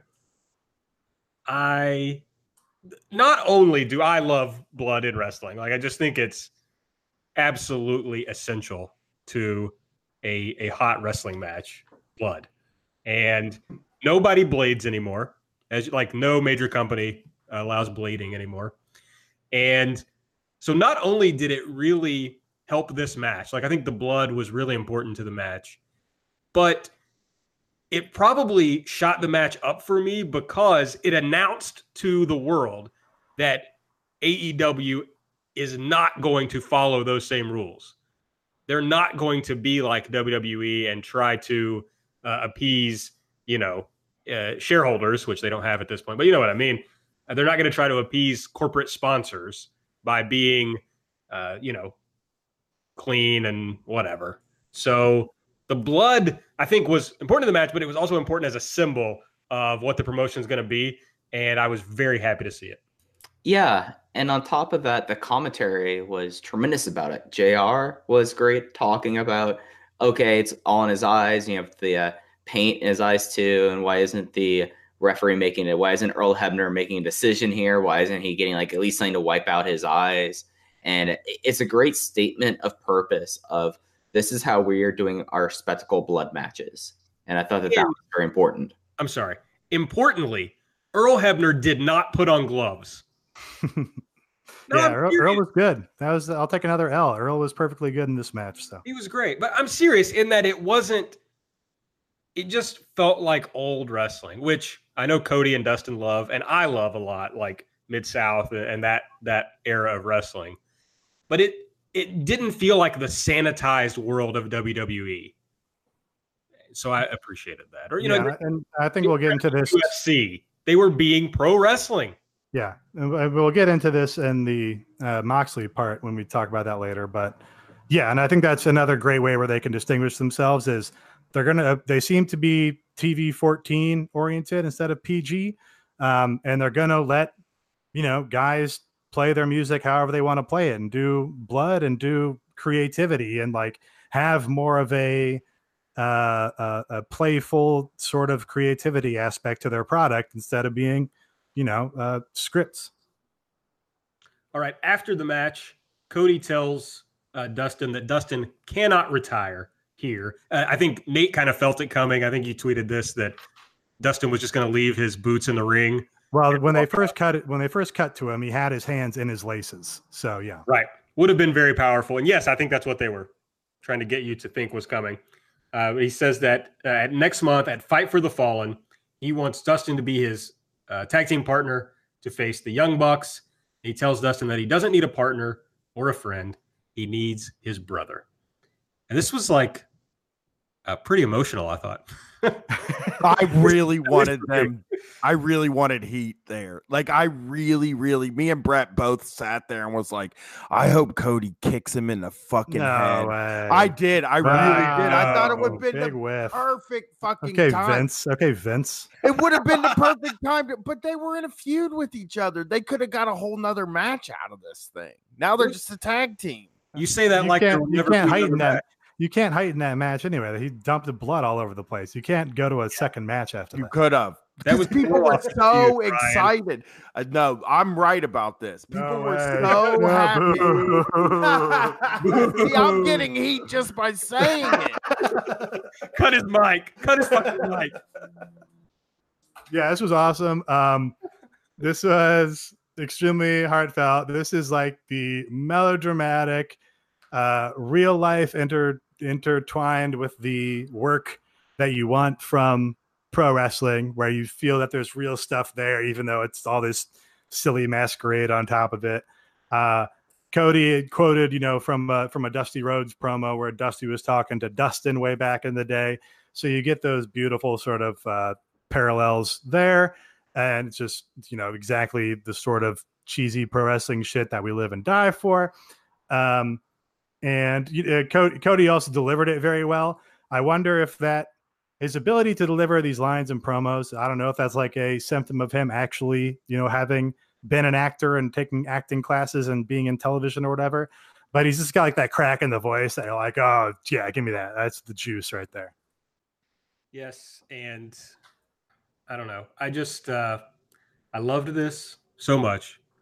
I loved the post match. It was just I don't know. It made me emotional and I know this was great. I know this whole match and this post match was great and Brian is an idiot because I was uh, as I said last week I was uh, at my my mother's uh her normie ass uh boyfriend was there. Great guy. I wasn't saying that to demean him. He's just a normie and he just started asking me questions like, "Oh, what is this? You know, what's going on here?" And then he sits down, and the first full match he watches is Cody versus Dustin, and he was glued to it. Then he had a billion questions. Then he wanted to watch the next match. Yeah. I mean, this was great pro wrestling. I, All right. uh, Go I, ahead, I was gonna let y'all get your argument about should he have tacked his brother or not out. Was I the only one who thought that that Cody was straight up cribbing the view never changes a little bit? Yeah. No, he literally did. Yeah. Okay, cool. That, that that's all I'll say to add. Yeah, I just this like I guess this is what it was supposed to evoke, but Mhm. it's like it hurt me. It it really like literally hurt my heart that Dusty wasn't there for this. Mm-hmm. Oh, So- I, well, I, I mean, this is like, you know, really getting into it. But yeah, I think the great tragedy of this whole promotion right now is that it took Dusty dying for Cody to do this, really. And, you know, maybe it couldn't have happened any other way. But you have to imagine if, you know, this match happens and, and Dusty Rhodes is still alive for it. And like this announces that the Rhodes are now the main opposition to the McMahon family. Like, well, Yeah. give me a break. Mm-hmm. Would have been five stars easy if Dusty was there. Yeah. Okay, next we get a pretty big surprise as Bret Hart comes out uh, with the job of revealing the AEW World Championship belt, which he only vaguely actually does in this segment. But he brings out Adam Page, uh, puts over Adam Page, talks about he's going to be challenging for the AEW World Championship. MJF interrupts, says Page ought to give up his title shot because of his leg injury, and has a great line about not being a horse doctor that I'm sure everybody is uh, has heard or or Professor, right. Oh, what did I say? doctor. Oh, that was so bad. I'm so sorry. Uh, bizarrely, Jungle Boy and Jimmy Havoc come out to attack MJF, and uh, and we just kind of vaguely see the belt at the end. So, thoughts on this segment? Well, uh, first, like, great cool down segment instead of putting on a match Mhm. between Cody and Dustin and the uh, Bucks Lucha Bros. Uh, so I thought this really served that purpose. Didn't go on too long. I just thought the Jungle Boy and Jimmy Havoc thing was a little weird. MJF, this was the most compelling I've ever thought he was. I, I'm not usually that high on him, even as a talker, and everybody thinks he's like the best talker of all time. I've never really thought that, but I thought he was really good here. He was great. MJF fucking ruled in this segment. And I also will say that Jungle Boy and uh, Jimmy Havoc was kind of like really weird to me. And I still don't know what the belt looks like. So that was like, I thought it was a fine segment. I just have no idea what the belt looks like. The belt looks really cool. Uh, not to kind of just derail, I did get to meet Chris Mookie Ghana Harrington for a brief moment, and he showed me the clips that were in BTE about the belt. It looks like a combination of the IWGP and the old uh, Mid Atlantic uh, North American title. Like it's a big belt with it's very shiny and it's very heavy. But I love MJF, and I think MJF was great here. I thought that Jungle Boy should have been seconded by Luchasaurus so they could form their tag team. Because I'm going to get this tag team to happen as a lower card tag team. If it's the death of me, it should be Luchasaurus and Jungle Boy. And you know, this was a really smart cooldown, like how AB said, especially considering how much blood was on that mat. I mean, I don't know if the cameras picked it up, but they had two they had two different sets of canvas, one on top of each other, so they could pull one off like this. It mm-hmm. bled through the canvas. Like it was that much At least I noticed in person up to it. So yeah. Yeah. So SB was watching with me and she's like, Gosh, I hope they're gonna change this canvas. And I was like, No way they're gonna change this canvas. They only brought one canvas. They didn't expect it to get this bad. Now we're stuck with it. And then in the next match, it was like, oh, it's a perfectly clean canvas. I'm a dumbass. Yeah, this was a good segment. It was cool to have Bret Hart. I think PW Insider, somebody said that it was originally going to be Ric Flair presenting the belt, but Bret is a better surprise because it's more of a fuck you to the WWE because they fucked over him and his whole family for generations. So fuck them. Um, Bret coming out and bringing the belt was cool. He actually said the words World Championship Wrestling. So just confirmed it that this is the new WCW. And um, yeah, that was cool. Very cool to have Bret there. Jack Whitehall introduced Bret, which is like just cool to have like British, classy British rich guy energy on your show, even if he is like a goofy comedian or whatever, just because it kind of classes up a little presentation like this a bit. Um, the MJF's promo was great. MJF is better suited for cutting these TV heel promos than he is for like being a featured indie guy, I think, because that's his strength more so than the, you know, match stuff. Um, yeah, the, so just I I totally understand why they had Jungle Boy and Jimmy Havoc come out to like back back Jimmy or back uh, uh, MJF back down the ramp because of his healing. Like they wanted to establish, hey, here's the two guys out of that battle royale to keep your eye on. Here's who's going to be featured players going forward. Like super good looking young kid with a you know pedigree, and then Jimmy Havoc, who's like this totally other badass energy or whatever. Um, so I get that, but it is it's just a weird pairing. They don't look like they would hang out together under any circumstances. And also just like it was another one of those weird production things where Jungle Boy got no music, he just showed up, but Jimmy Havoc got a full entrance. Like that there's got to be like more consistency there or something, or it's got to be like plotted just a little better. But cool segment. Awesome to see Bret and um, the belt looks good, but I think the logo is just like a little. It's like ten percent too big on everything. Like it was too big on the on the blazers that the commentators wore. Too, I don't know. I mean, I know like Polo had the big ass polo, the logos for a minute there, but the same same with the belt. The logo is like 10, 15 percent too big on the belt too. That's my only complaint. Um, there's like a universe or a scenario where bringing out Bret Hart at this feels cringy and like try hard, and this was not it it was like perfect.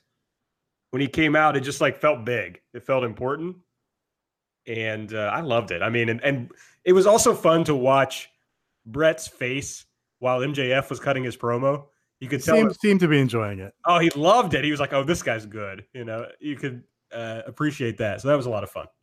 All right, in our semi-main event, or actually they built it as a co-main event on the on the actual pay-per-view the Young Bucks defeated the Lucha Brothers to retain the AAA Tag Team titles when Nick, Jix- Nick Jackson pinned Fénix after a Meltzer driver. I kind of already spoiled my take earlier in the show. I kind of thought uh, I've just seen a lot of this stuff from these teams before. I've heard people who had never seen either team before were just bowled over by it, and I can understand that.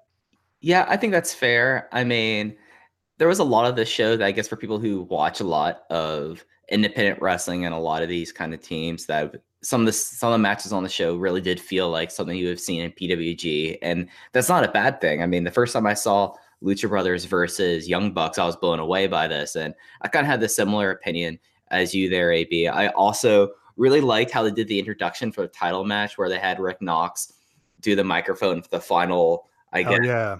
I thought that was really cool. I also, by the way, Justin Roberts the entire night was a tremendous ring announcer. It made me forget how awesome he is, like how he was pronouncing it the Triple A tag team title, and he made sure he got everyone's pronunciations right. There was nothing that he got wrong in this. It just added a level of gravitas to this promotion that I really liked. But yeah, you know, this was kind of uh, an interesting match. I thought it was interesting that Matt started has started to do more power moves, and that was a big part of it. And they made a deal out of the arm break from Pentagon Jr., which was cool. And it was also really funny how the Young Bucks outright cribbed Okada for their entrance with the Bucks Bucks. You know, and I had those shoot off right in front of me in the arena. And I thought that was tremendous. But yeah, no, this was a fun match. I still went four stars on it. I thought it was a fun match. It just was a match that if I would have saw it fresh or without seeing these guys before, I'd be completely blown away.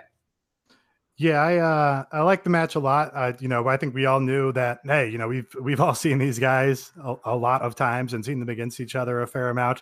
So uh, we kind of know what it's going to look like. Even that being said, they still impressed me because they had some new spots in there. The stuff where the Bucks were quoting the, the Motor City Machine Guns and Steenerico and um, there might have been another team in there. Oh, they they did the you know did the package pile driver, so they're even quoting Lucha Brothers as like a you know a, a career rival of theirs. That was all dope. Um, you kind of think you know, hey, you know that's like a message to Steenerico, like hey, you know, Super PWG's over here. Why don't you guys like come over here and like real wrestle real matches? Um, but yeah, so I was excited to see all that. Um, the it got that sort of big match presentation for being a title match, which, like you said, was very cool. Um, and I guess the the question is is were those was like the top rope brainbuster? Is that supposed to be the big move that Matt Jackson was working on a BTE, or we didn't really see that? I don't know. It, that story kind of got stepped on by like the Judas Effect story, so I don't know. Yeah, no, that's El Generico's old finisher on the Indies, the top rope brainbuster. Is that the one that they were teasing on BTE? Oh, do we no, think? No, and they made a reference to that it was El Generico. There also was a Hiroshi Hase reference that JR and uh, Excalibur got into, and they both they both seem to really like each other. For and I like that because I like the idea that Excalibur, who's just this big wrestling nerd, has the ability to impress JR. And that this was a match that really came across. So these two guys, for how much time they spent in Atlanta, really have developed good chemistry with each other. Brian, your thoughts on this match? That's good. I mean, I, I think I'm I'm I think I'm with I, I think I'm with the I thought it started out slow and I thought it really did just seem like a Young Bucks just the, like it didn't seem like a special Young Bucks match, which I'm not even a guy that hates the Young Bucks. I think they kick ass, but I did like the top rope brainbuster a lot. And uh there was another thing. Uh, there was something to the floor, a, a Canadian destroyer, I think, to the floor, if oh, I'm yeah, not the, mistaken. The Lucha Brothers did those Canadian destroyers on the apron, and then yeah, I think to the outside, and yeah, JR went fucking bonkers for those, which was like funny to think about how JR would have reacted to that like two years ago. Yeah, and and so I liked the match a lot, and I do think it. I mean, not to spoil anything, I think it was better than the main event, but uh, I also I don't know. Maybe I expected more, especially since their match got cut short at All In. I I think I expected a lot more than what we ended up getting. Wow. Okay. This well, is. I, I, I, mean, I don't know. In the arena, in in the arena, it didn't feel. I get. I guess just in the arena, it was quiet for the first part of the match. I thought it was a good match. I like. I'm not saying I hated it or anything. I just didn't think that it was like. uh I didn't think it felt like particularly special. It felt like kind of going through the motions sort of thing. Really didn't expect Brian to come on the show and support monopolies and hate the Young Bucks. I don't hate the Young Bucks. Really weird. Now we're never going to get co-opted. That's right. I love the young. I liked the young bucks. I don't want to prevent you guys from being able to sell out because, as a person who can't sell out, it sucks. I, I, mean, I've been open and willing to sell out at a moment's notice. So, but yeah, no, it was a kind of a weird feeling match in the arena. Like I ended up remembering a lot more about it from watching it back than I did in the arena. It just was maybe it was because how emotional and how much of an energy jump the Rhodes brothers match was. And then after that, you saw the belt, and that was just a good way to cool down the crowd. But it just, I don't know. I, I totally see where you're coming from with that, Brian, and I agree that it just in the arena it was kind of quiet up until the ending, and especially the the crowd started going really wild for when Pentagon was trying to break Matt's arm. Like that was when everything really kind of woke up to, in my mind. It was also kind of getting late at this point, at least for me, and I'd been, uh, you know, on the lake all day doing bougie shit. Yeah, yeah, you're being a lake boy. It's okay. so I was pretty tired as yeah. the last two matches came on. All right, the main event: Chris Jericho defeats Kenny Omega uh, with the Judas effect and secures his spot uh, to face Hangman Page to determine the first AEW world champion. Mike, I know you love the Judas effect. It's so bad. I'm sorry. I was cracking up for a second. The Judas effect is one like Jericho. Uh, I mean, I know he's almost 50, so I'm not like body shaming, but he's a weird looking dude now. And you see him like do like this stumbling back elbow. Like, how are we supposed to believe that this was like a knockout move with the exception of the fact that Kenny Omega broke his nose earlier in the match? Like, it just was ridiculous. But like, this match was okay. I was entirely amused by the fact that there was a Cracker Barrel in the middle of the ring for no reason. the match like that owned. Like I want weird like Cracker. Barrel barrel. The Cracker Barrel barrel, but it was might have been might have been full of crackers. We don't know, Aaron. It's true. But yeah, I went three and three quarters. This was fun, but it was obvious. Uh, I didn't like this as much as the Wrestle Kingdom match, and this actually ended up being one of, like my least favorite matches on the main show. But that still was fine. I, I thought Jericho's entrance ruled. I thought that that was really cool. Like I like the little touch they made with Lionheart to Millennial Millennium Man to the uh, list of Jericho going into actual Jericho. I thought that was actually pretty cool. So, did you feel like it baby faced him a little bit? I did. Hmm. Hmm. For like a second, and then yeah. it, as the match went on and the way that he kind of presented himself and especially like the way he was kind of vamping in the ring before Kenny came out, like he kind of got back the heelishness. But yeah, like seeing him come out, like I mean, Lionheart Chris Jericho was my favorite wrestler as a kid. So like having him come out with that, I was like, oh yeah, this was the guy that got me into wrestling. So that that did babyface him a little bit to me.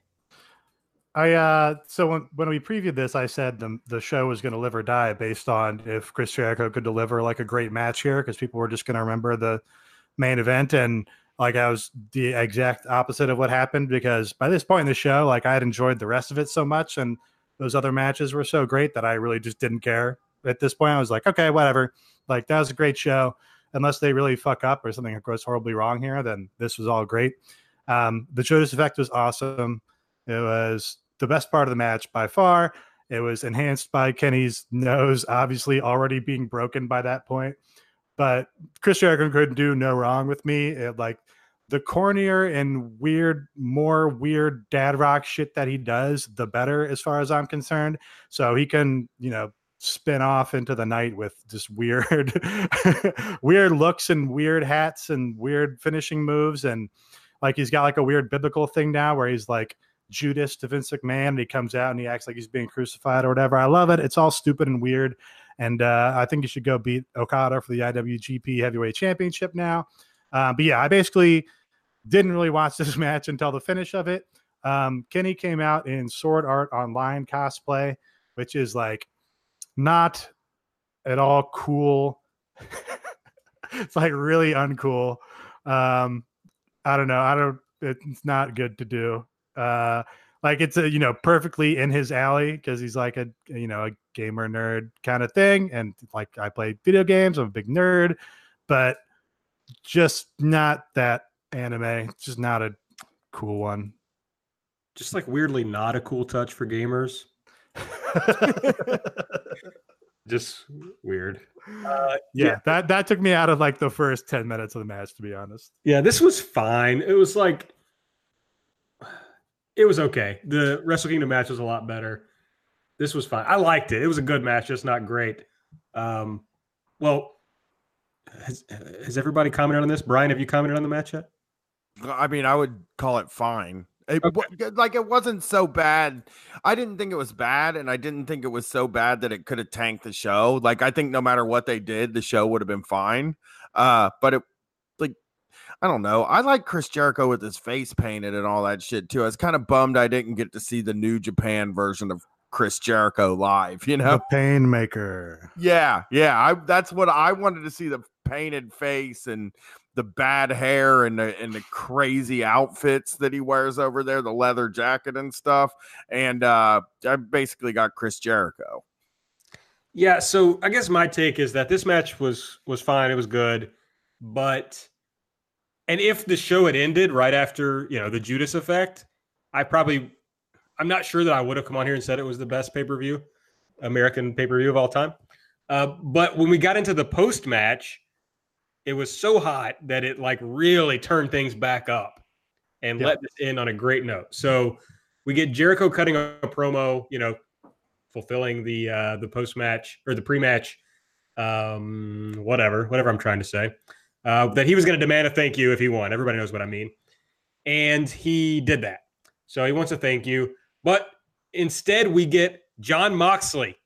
He came out of the crowd, right? I didn't make that up yeah, that was the probably the most memorable part of it was that he walked through the crowd like when he was part of an overact, and you just got the great thing unique to pro wrestling where a giant star is walking amongst all the people and pockets of the crowd are seeing him and fucking losing their mind and you just like hear it go around the arena and it's absolute absolutely like intoxicating and you just hear the giant pop when they finally put him on the screen and it's fantastic and JR freaks out, and Alex Marvez is like very quiet, and Excalibur freaks out, and yeah, it was great. Um, that he he like clips his feet when he when he rolls in the ring, which I'll remember because I'll probably watch this like you know 20 times for the rest of my life, and I'll always notice that he clips his feet. But yeah, just fantastic surprise.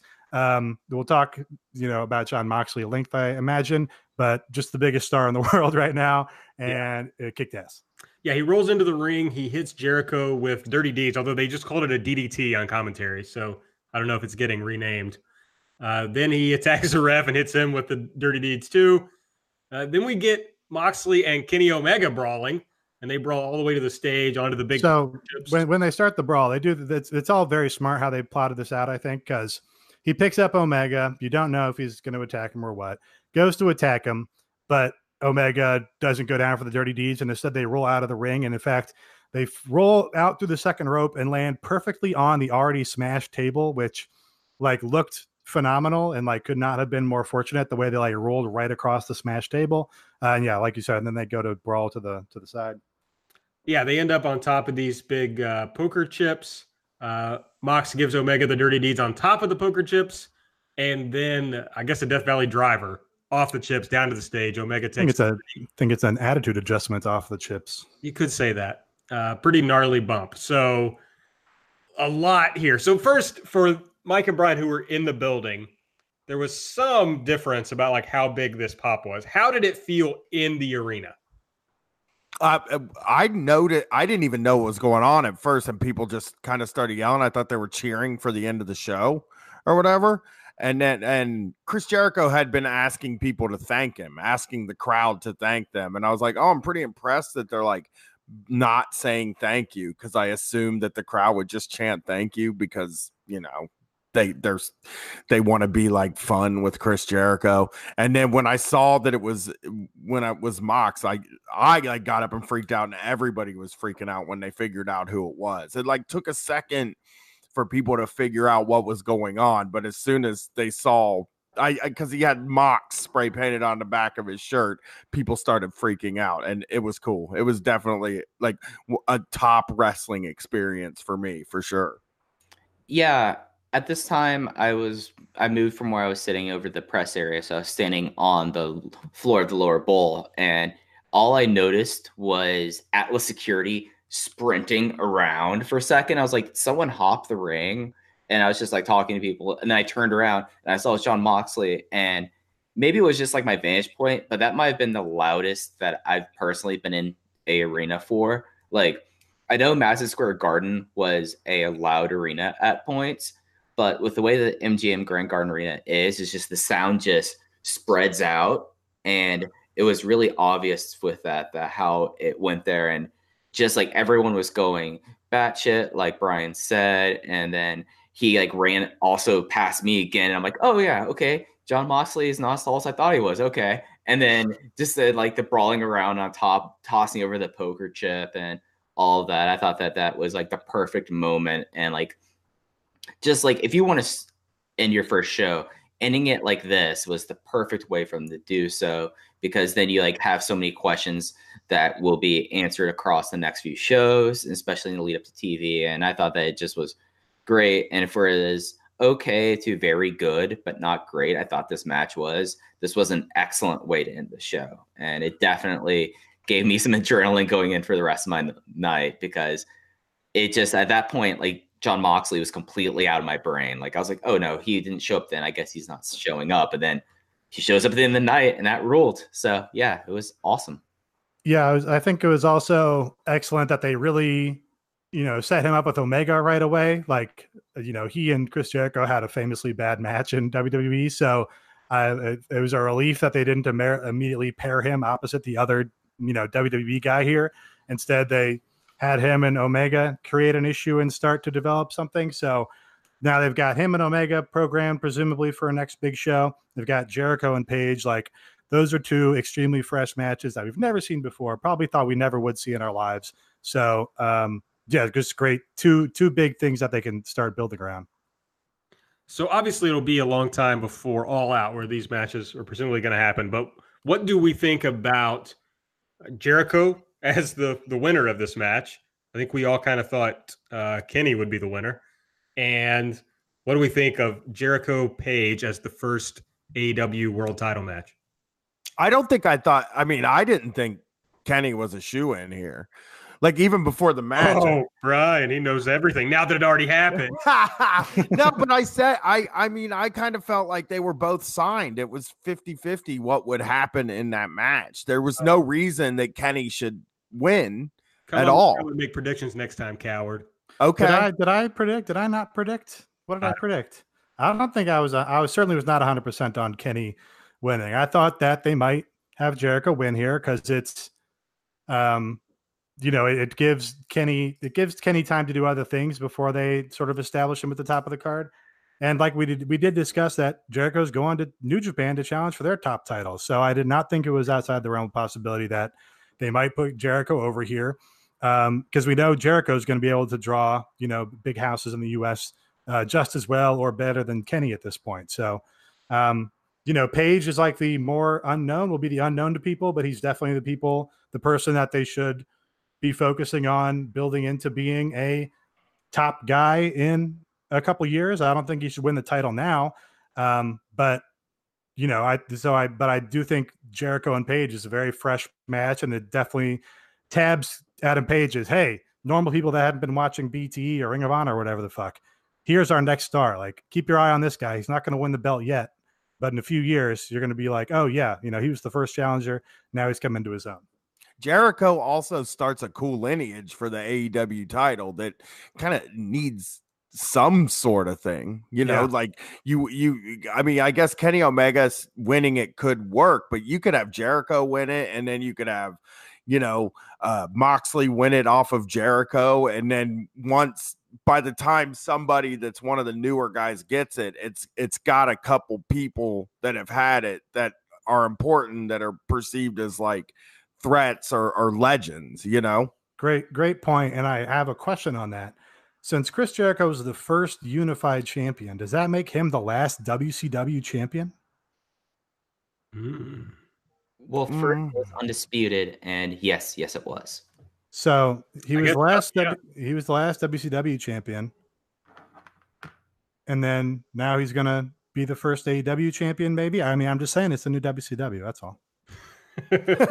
you, can, you can follow the continuity right there. Yeah, absolutely. And you know, I was a Kenny is winning person because I didn't see them I, I mean, I just like the way it's like, okay, Kenny's your initial ace. You go with him. He's the guy that has the cachet and goes with this. But Brian's point about the idea of developing the legacy, I mean, just think about the whole uh, entrance video they always do for New Japan titles. And you could start off with Chris Jericho before you leading on to it. You have Jericho, who at this time has had legacies in Mexico, Japan. He's developing Japan again, Canada, United States, ECW, WCW, WWF, WWE. Like, this is the perfect person. And then really Adam Page, if I was to book backwards, Adam Page should not be getting the title for like the next year. Like you need to build up Adam Page and make the crowds just crave him. I mean, he was already getting huge pops when he was notified as like, okay, he was the winner of the first title eliminators, but you still have time to build him up even more. You have time to like make him into the guy, and you can still have him in the meantime if Pac ever comes back, play off the Pac stuff. So I, I think it's pretty clear that I would I'm with Brian. I, I put it on Jericho. Yeah, got to make people want, crave the Adam Page win, and they will get the Hunk Man over. Get the Hunk. Yeah, but he he's not next either. I think it's it's, it's Jericho, and then it goes to Omega or something, and you build Adam Page up for a year or two years down the line. I think the Omega Moxley feud becomes pretty interesting because Omega has lost this first match with Jericho.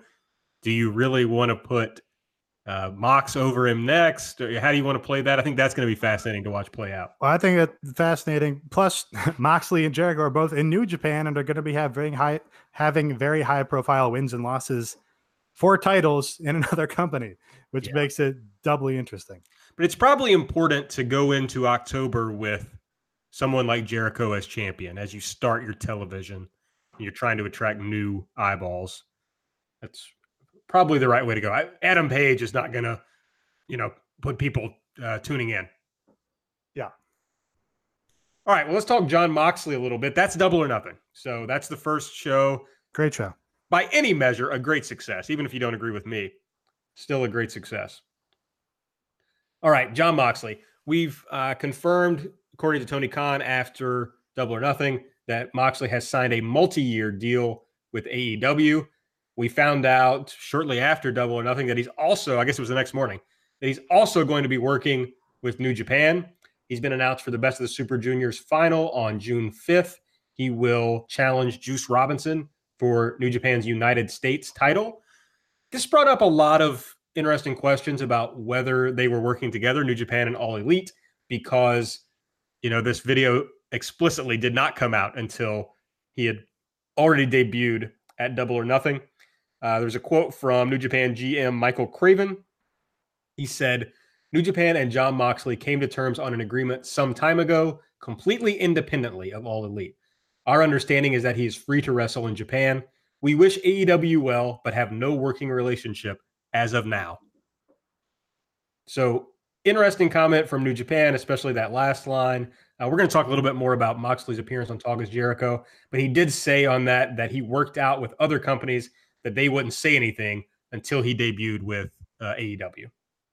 Yeah, this is interesting and kind of another point on the fact that they are doing, for what I assume is a true independent contractors relationship, because he's able to negotiate the New Japan. There might you're able to dictate some forms of exclusivity independent contracting, but he's able to do this. He's announced for the Northeast Wrestling shows that Voices of Wrestling Joe Lanza heavily teased over the last few weeks. And, you know, it's going to be interesting. Like, I guess he's doing G1, which makes it very hard for him to do Fight for the Fallen. It's going to be interesting to see how this plays out, who gets the priority on the certain shows and which one he decides to do, because I don't see how he can do G1 and then also do Fight for the Fallen. Do we, I think Dave reported today that he will not be at Fight for the okay. Fallen. Okay. We uh I don't yeah, I don't we don't th- I don't think we know one way or the other if he's in the G1. That would obviously it would be a huge um get for New Japan to be able to put him on that Dallas show certainly, which would uh maybe suggest that he's in the G1. But we also think that a lot of uh his ability to work New Japan is that he, you know, negotiated some international uh, freedom to work where he wants, and that's not exactly the same thing as working for New Japan in Dallas when uh, you know, AEW also wants him to draw for their American shows. Um, yeah, I think it's fascinating. Uh, there's a lot of great listening to be done on all of this. Um, the the Talk is Jericho episode, obviously, there's an interview with Juice Robinson on the official New Japan podcast with Chris Charlton. That's a great listen. Um, but uh, and then you know, I just looking at people's reactions, like of course, you know, I, the, immediate assumption was, oh, there must be some communication here for these guys to all be able to work this out with each other.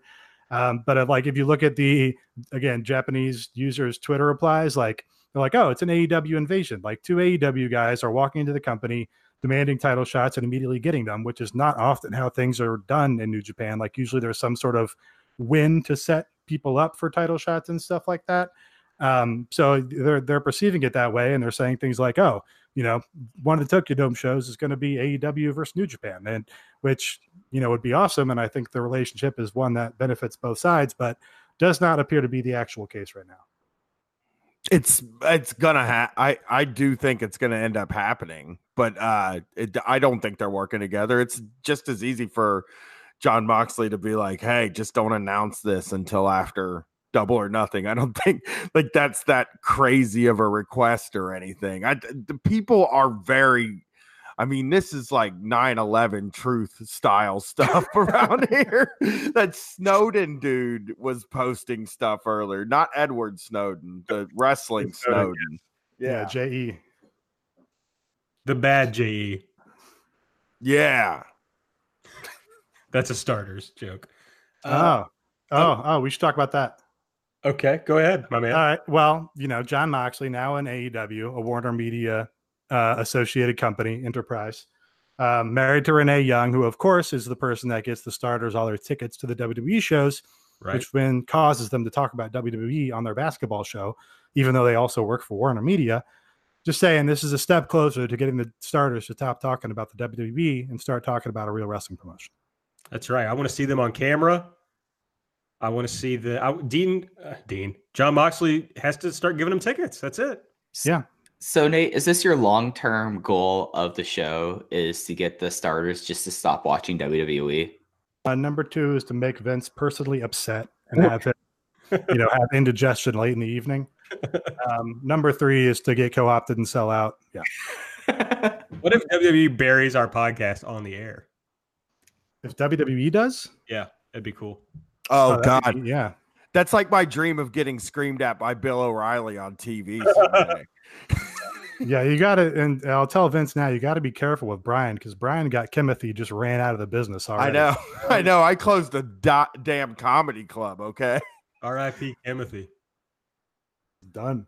It's canceled. Well, not in peace. Rest in unpeace. Yeah, like rest in shit, Timothy.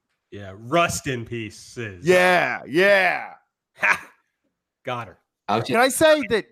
Can I say that Jon Moxley fucking made me feel like, and I this is gonna this is like uh Aaron's big. This is the best pay per view in the history of pay per views take, but he really I haven't felt about a wrestler like since like Stone Cold Steve Austin when I was like 18 years old. When when I when I saw him like cuz he just came in and he beat everybody in the ring up and he was a baby face and he was just immediately over. He is a he's so fucking exciting now. I mean, I have to see him in a match and see if he's maybe works a little stiffer and better than he did in WWE. Those suicide dives maybe don't do those.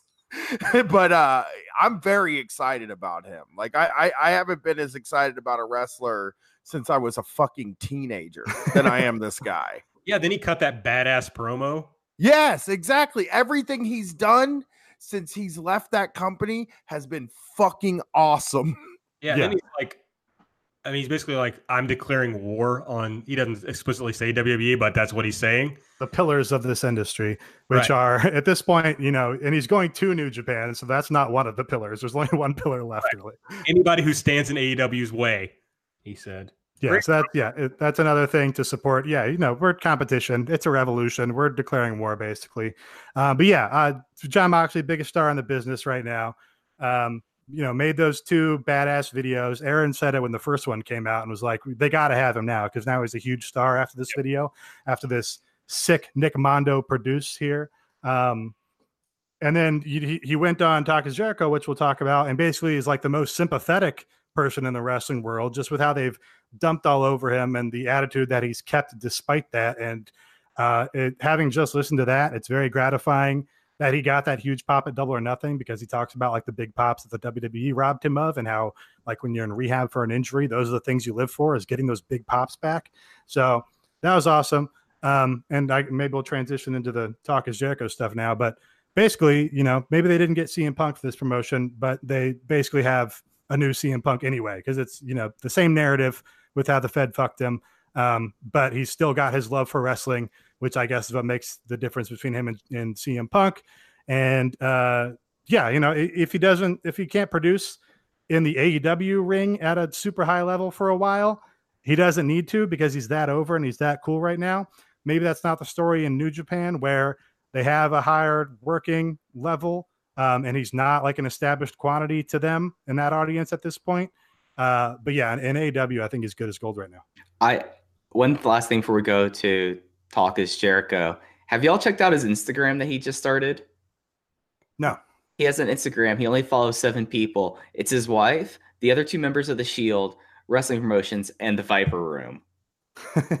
he, what is him in the Viper Room? Well, he loves that place. He loves the Viper Room. I, I don't know why. I guess it might just be a music thing. I mean, he talked about watching footage of Woodstock '99. I, he's just very much that killed me. He, that ruled. He's I so was cool. at Woodstock. I was there. God Ambrose is watching a concert. I was at. Were you at the Limp Bizkit set? I was. I have a picture of myself, and well, I couldn't take a picture of myself at the time because it was like a disposable selfies, camera. Selfies are not invented yet. Yeah, but I was in the mosh pit. There's, I have pictures from inside of the mosh pit during that Limp Bizkit set. Dude, I like. I found. I would go on eBay and try to find like VHSs of that Limp Bizkit set. Mm-hmm and I, when I finally got it, I thought it was like the best thing on earth, and I've watched it like a billion times. Oh, it's the most danger I've ever felt I was in in my entire life. Was being I was in probably like the first four rows of the mosh pit at that thing, and I remember uh, they started playing break stuff, and I turned around and looked, and all I could see was moshing, like in the distance and I took off running as fast as I could to get the fuck out of there. Moshing in the distance. That's incredible. Reminds me of like being in a fucking medieval battlefield or something. It was. It was like you there were to so many people you couldn't see the other because like usually when you're at a concert with moshing, you can see outside of the pit. It's fairly easy. You can just step outside of it. And and like you just you just had to take off running like you were in football to get out of there because those big pieces of plywood were pretty thick. And if they would have hit you in the face, the one that Fred Durst was surfing on, if that would have hit me, hit you in the face, it would have fucking killed you. So I was like, I got to get out of here. I can't believe they're doing this. Uh, Brian, I have one last question about your new fandom of Jon Moxley. Do you think that he exhibits some supreme Southern Ohio energy? Because yes, I have family from Southern Ohio, and when I go visit them, I'm like, okay, Jon Moxley just fits the bill perfectly. Yes, he does. He that's what I think I really he is like fucking Ohio Stone Cold Steve Austin, which is exactly my dream of a person. I wanted to be Ohio Stone Cold Steve Austin. Preach. The Ohio Stone Cold Steve Austin murder Brian. For me, by the way, it was Papa Roach. That was the most dangerous pit that I was ever in. Was Papa Roach. That's a good. And that one. was because that was because we had this was in high school, so we had like a bunch of sixteen year old girls with us. We were like trying to protect them from serious bodily harm. Yeah, I was uh, probably Hatebreed. Uh, oh yeah, no terror for sure. Aaron, you and me are the two most opposite guys that have ever spoken to each other in this world. Hatebreed is a band. When somebody says, "Do you think any bands suck?" I always say Hatebreed, like right away. Wow.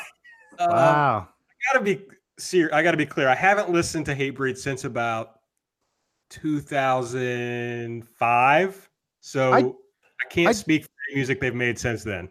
I don't like like music about like being confident and feeling good about yourself and like you know persevering like that's my problem with a lot of that music I kind of went there but if you listen to like their first album it's like way more fucked up than that okay that's not all about perseverance no like one of the songs on their first album is called conceived through an act of violence Okay. Okay. Doesn't I'll sound have to good. give it a shot. Sounds Jamie bad. Josta.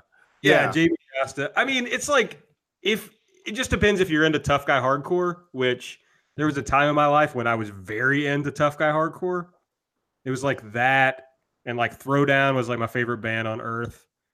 Uh, Terror, uh, a lot of that kind of stuff, where it was just like guys talking shit about like how they would, you know, beat the shit out of you if you said the wrong thing to them or whatever. I thought that was very cool. I mean, am sure you all are shocked by that. Right. It's just such a guy that's never done drugs thing to be into. oh yeah, that's like Throwdown is a straight edge band. You know, it's like, uh, yeah, for sure. I love the straight edge tough guy hardcore for sure. yeah. next uh next Blackpink tour, Brian, you got to come with us next time. you're in the Yeah. States. Hey, I'm going to be in Chicago for Labor Day weekend, but also more because it's a good place to sell a bunch of tickets. That's good. Blackpink won't be there, but also good to come to Chicago for your own show. Brian, are you? Uh, I'm going to be in Dayton on Friday. Friday, Friday. I'm here. I am in Columbus, Ohio. I might be recording, but uh hey, wanna you come know, to Dayton and see Iron Chic and Spanish love songs. who's Spanish love songs? That's a band, okay? Okay. Well, I'm, Iron you know, is also a band, not the wrestler. extremely unhip. Aaron, I like corn. Hey, Bi- Billie Eilish is hit, man. Billie Eilish is hit. That's Bought true. my daughter a Billie Eilish style uh Supreme shirt while I was on vacation Yeah, that's dope. or out on tour. Yeah, she loves it. She's wearing it today. So I was a success. It's so cute. Love it. All right, it's time for. You do got to you got to get her up on Blackpink though. Just saying. Oh yeah, She won't do it. She, I listen. What? The worst thing that Is can she possibly BTS Army? the, the worst thing they can put no she hates k-pop is Oh. that k-pop no. Yeah, that's K-pop. she makes fun of kids that like that stuff she, Mm, that hurts. made yeah yeah she'd probably make fun of you nate i'm just saying you're a very cool guy to me but uh to her i mean if i recommend a band to her she's not gonna like it that is Hmm. Okay, 100% Fair enough. for We got to we got to get Brett to recommend it to her then. no that works even worse Really? like i'm the cool guy to the teens I, there's two teens. They think I'm the cool. Somebody's got to clip that. I'm the cool guy to the teens. Well, my daughter and my niece think I'm the cool one out of, especially out of me and Brett, and out of all the adults. Really, they think I'm the cool one because I am very cool. okay, Okay, let's talk about Talk is Jericho, but I kind of just want to be very brief about this. We've kept Brian here for a very long time at this point. Uh, the main thing is basically said he left WWE due to creative issues. You know, he kind of describes the really ridiculous creative process. How he kind of never knew what he was going to be doing till he got there. He always hated it, and basically was a fight to try to get to, you know, do a promo that wasn't embarrassing and didn't make you want to die. He describes what sounds a lot like clinical depression due to the awful work environment. It was funny hearing him say, like, you know, I don't want to say it's depression, but I would wake up and not want to get out of bed. And he starts kind of describing his symptoms, and Chris Jericho's like, sounds like depression. so that was kind of funny. Um, and then he talks about like turning down, not only turning down their contract, but refusing to look at it when they offered it to him. Just extremely like biggest star in the world, alpha shit that he didn't give a fuck about any of that. Um, just very cool. Now he's huge star. Very cool. Yeah, and very cool hearing him say, you know, I try to think about what if they gave me $10 million and I thought, what do I need $10 million for? My truck's paid off. Yeah, That's, I mean, that's my philosophy too. If I could just pay my student loans and my car off, I wouldn't need any more money. I'd be fine. That's why I hope to someday get two hundred thousand dollars. Then I'll be rich. So yeah. I'm- uh, uh, this this interview though is full of like you you listen to this interview and you're immediately reminded, oh yeah, like th- there's a very charismatic, engaging speaker in this guy that's been ruined by WWE TV for a very long time. So that's just an immediately uh, compelling thing and promising for the his future in pro wrestling. But yeah, it's full of great quotes. He says at one point that you know uh, if he had to, he would leave the WWE and go back to the Indies, go back to like CZW, and he would start training his own opponents so that he could re- reseed the wrestling industry from the ground up because he still loves wrestling that much. Just, I mean, what a huge fucking babyface. yeah, let me- I want to read that quote because it's so good. He says, even if there was no other Oh, I'm sorry, I didn't see that you clipped it there. he said, even if there was no other company in the world, I would have still left WWE. If there were no wrestlers, I would have started my own promotion, my own wrestling school, and trained my own opponents. I would have reseeded the wrestling business from scratch if I needed to. Imagine what Jon Moxley produce could have been. Would have been great. Yeah. Would have Great been promos. I mean, just talk talk about acting like a badass in a fucking interview with Chris Jericho right here. Oh yeah, and what you were saying, Nate, I, I went back and watched that uh, inoculations video on YouTube that he talks about in this in this episode. He talks about how that was the moment where he's really like, I got to get the hell out of here. Where he had to shoot this video, this skit with a doctor giving him um, distemper and rabies shots, you know, to deal with the crowd in Milwaukee or whatever. And I went back and watched that, and I was like, this is not only is like the concept bad, but his performance is bad. It's and I had just watched the uh, his paradigm shift promo from AEW right before that, and it's hard to believe that it's the same dude. It's uh, amazing what that company did to a, a very uh, very good performer. Yeah. He's just always been a top in the world promo before WWE. It completely went away. Now it's back and it's awesome. Right. Mike was talking about with those videos, like this guy used to be a top promo. Just let the man promo. So I do. We got one little AEW promo from him. I want to. I want a New Japan promo from him on Juice on why he's going for this IWGP US title because I want to get that story too. So uh, somebody tell Mox that we need that. But the most important part of the Talk is Jericho episode, which I suggest everyone listen to, is that he proved that your old pal Mike Spears uh, knows his shit and was right. He said that he spent a grand total of eight thousand dollars on his big prison break video, leaving WWE. That all the chuds said had to have been made by WWE because it uh, would have cost so much money to make. Eight thousand dollars that he could have made even he could have spent even less if he didn't make the mention that his good friend Nick Mondo, yes, sick Nick Mondo who made the video, which is even better, didn't have to rent a red camera, which costs about several thousand dollars a day because he wants to have it in 4K. You can do production and you can do things well, not at a hard, not at a high price. We should not be tolerating bad promos, WWE aesthetics where they have to have the contrast up, the lighting completely out of whack, or having them turn towards the camera, just the whole entire aesthetic. We can be, be behind, we can be beyond that. And anyone who had just the brain worm to think that, oh, there's just some greater conspiracy because who the hell can make this video? You have had your brain melted by so many years of terrible, garbage fucking television. and at the end of the day, what this means is we we all of us have seen the paradigm shift video, right? We've all seen it. Yeah.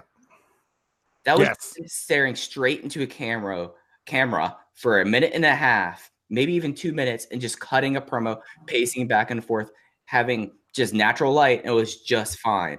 Bring Dogma 95 into wrestling. Preach. Well, Mike uh, did not at all disappoint there.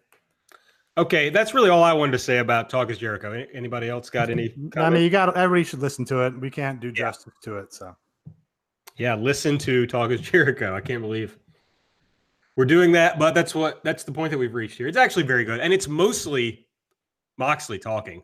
Jericho sounds like he wants to crawl into a hole at points, uh, just in case this whole AEW thing doesn't work out, and he needs another payday from Vince.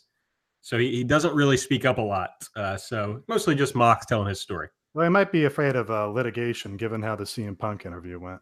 True. Yeah. All right. You, all right. Last couple of notes. Fighter Fest, June 29 in Daytona, Florida. Uh, the tickets went on sale today. We're recording this on Wednesday, I think it is. Tickets went on sale today, selling quickly. Looks like it's mostly sold out. I think there are still some tickets available. Uh, so check that out. Uh, if you're interested, the card here's what we know so far Cody versus Darby Allin, Jon Moxley his first AEW match will be against Joey Janela, and the Young Bucks and Kenny will take on the Lucha Brothers and a mystery partner. This was previously going to be Pac. Now we don't know who it's going to be. Yeah, just expect Pac if he comes in, it'll be way down the road. Yeah. All right, and we'll talk about that card, you know, over the next month. So not much to say at this point. Yeah, I do. Just a, I'll do a quick hit here. Um, so this is selling super well. Meltzer said that the pay per view did like a, a, well enough to the point that it doesn't make any sense to him. Like he can't believe how well it did. He's probably just basing that on like Google trends and shit. Um, the YouTube clip of Cody's press scrum that was boosted by Alexandria Ocasio Cortez, common friend of the show, um, on YouTube was the number, the literal number one video on YouTube uh, that day. All these indicators just had me super way more optimistic about this being a, a success. Um, I, I think I've underestimated the degree to which people are hungry for like competent American pro wrestling. Uh, so I just wanted to hit that while we're talking about the attendance here. I it, I'm way more uh, optimistic about the like, oh yeah, they're going to fill you know semi big buildings around the country and start uh, uh, getting some real uh, traction on TV here. All right. They also announced that All Out is, which we've been talking about this for a while, but it is officially happening on. I wrote June here. That's not true. August 31st at the Sears Center in Chicago. That's Labor Day weekend. The tickets will go on sale June 14. They are really hopping on how hot this show was. They put the Fight for the Fallen or Fighter Fest tickets on sale today, and like two weeks from now, they're going to start selling the All Out tickets. So yeah, All Out's going to be a sellout for sure. There's no doubt about oh, that. Oh yeah, no I know. I'm worried I'm not going to get tickets, which is bumming me out. Well, you're you're media. We're we're all media now, so we'll figure something out. That's right. shooting for yeah. We might be able to all get media passes for it. That would be beautiful. Maybe we should try and sort that out before they go on sale, just in case. That's a good idea. That's what I've been saying. That's what I've been trying to say too. Right, we'll, we'll, we'll assemble, the, assemble the Spears family here and see what we can do. Yeah. Yeah. I have hired a Spears to handle all that stuff for me now. I've hired Shawn Spears to handle that. well, he's worthless. Thank you, Brian. Thank you. I hired Drew Spears because smart. He seems like a king bullshitter that can get me into things. okay, last note. This is the last thing we're going to say, and we're going to get the hell out of here. They announced after the show, I think this was from Cody's uh, scrum after the show, that they're not going to be doing monthly big shows. We've kind of talked about that they have monthly shows lined up, but the pay per views are going to only be quarterly. So the next one, it looks like, is going to be all out.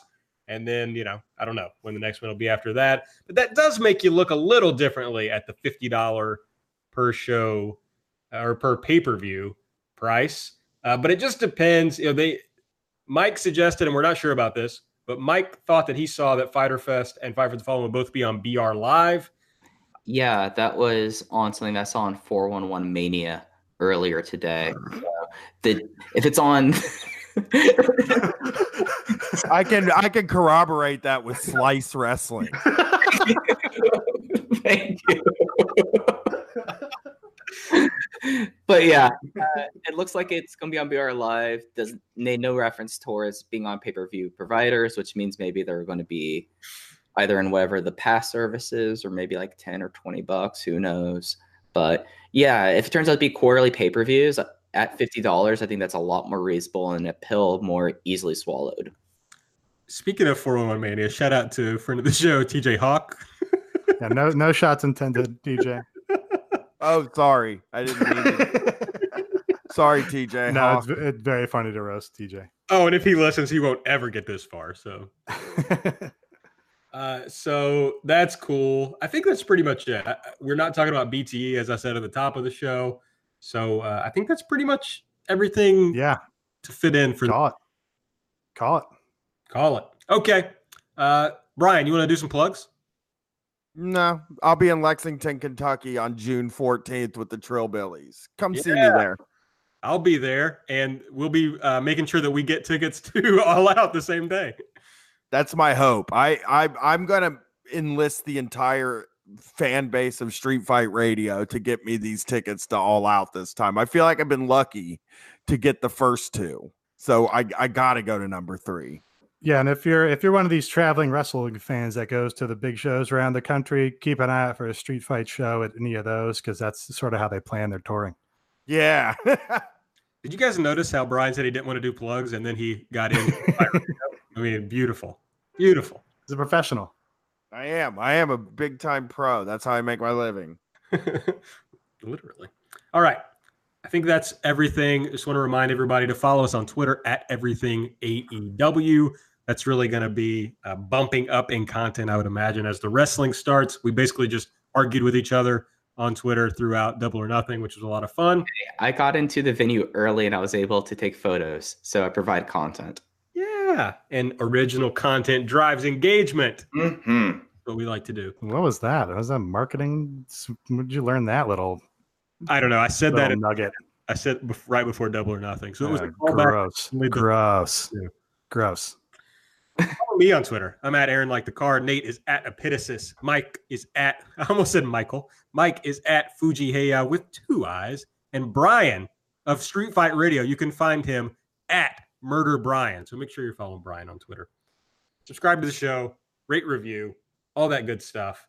Uh, we'll be back next week. I hope some stuff happens between now and then. It always does. Uh, but I think that's it for now. So for Mike, for Nate, for Brian, I'm Aaron. See you next time.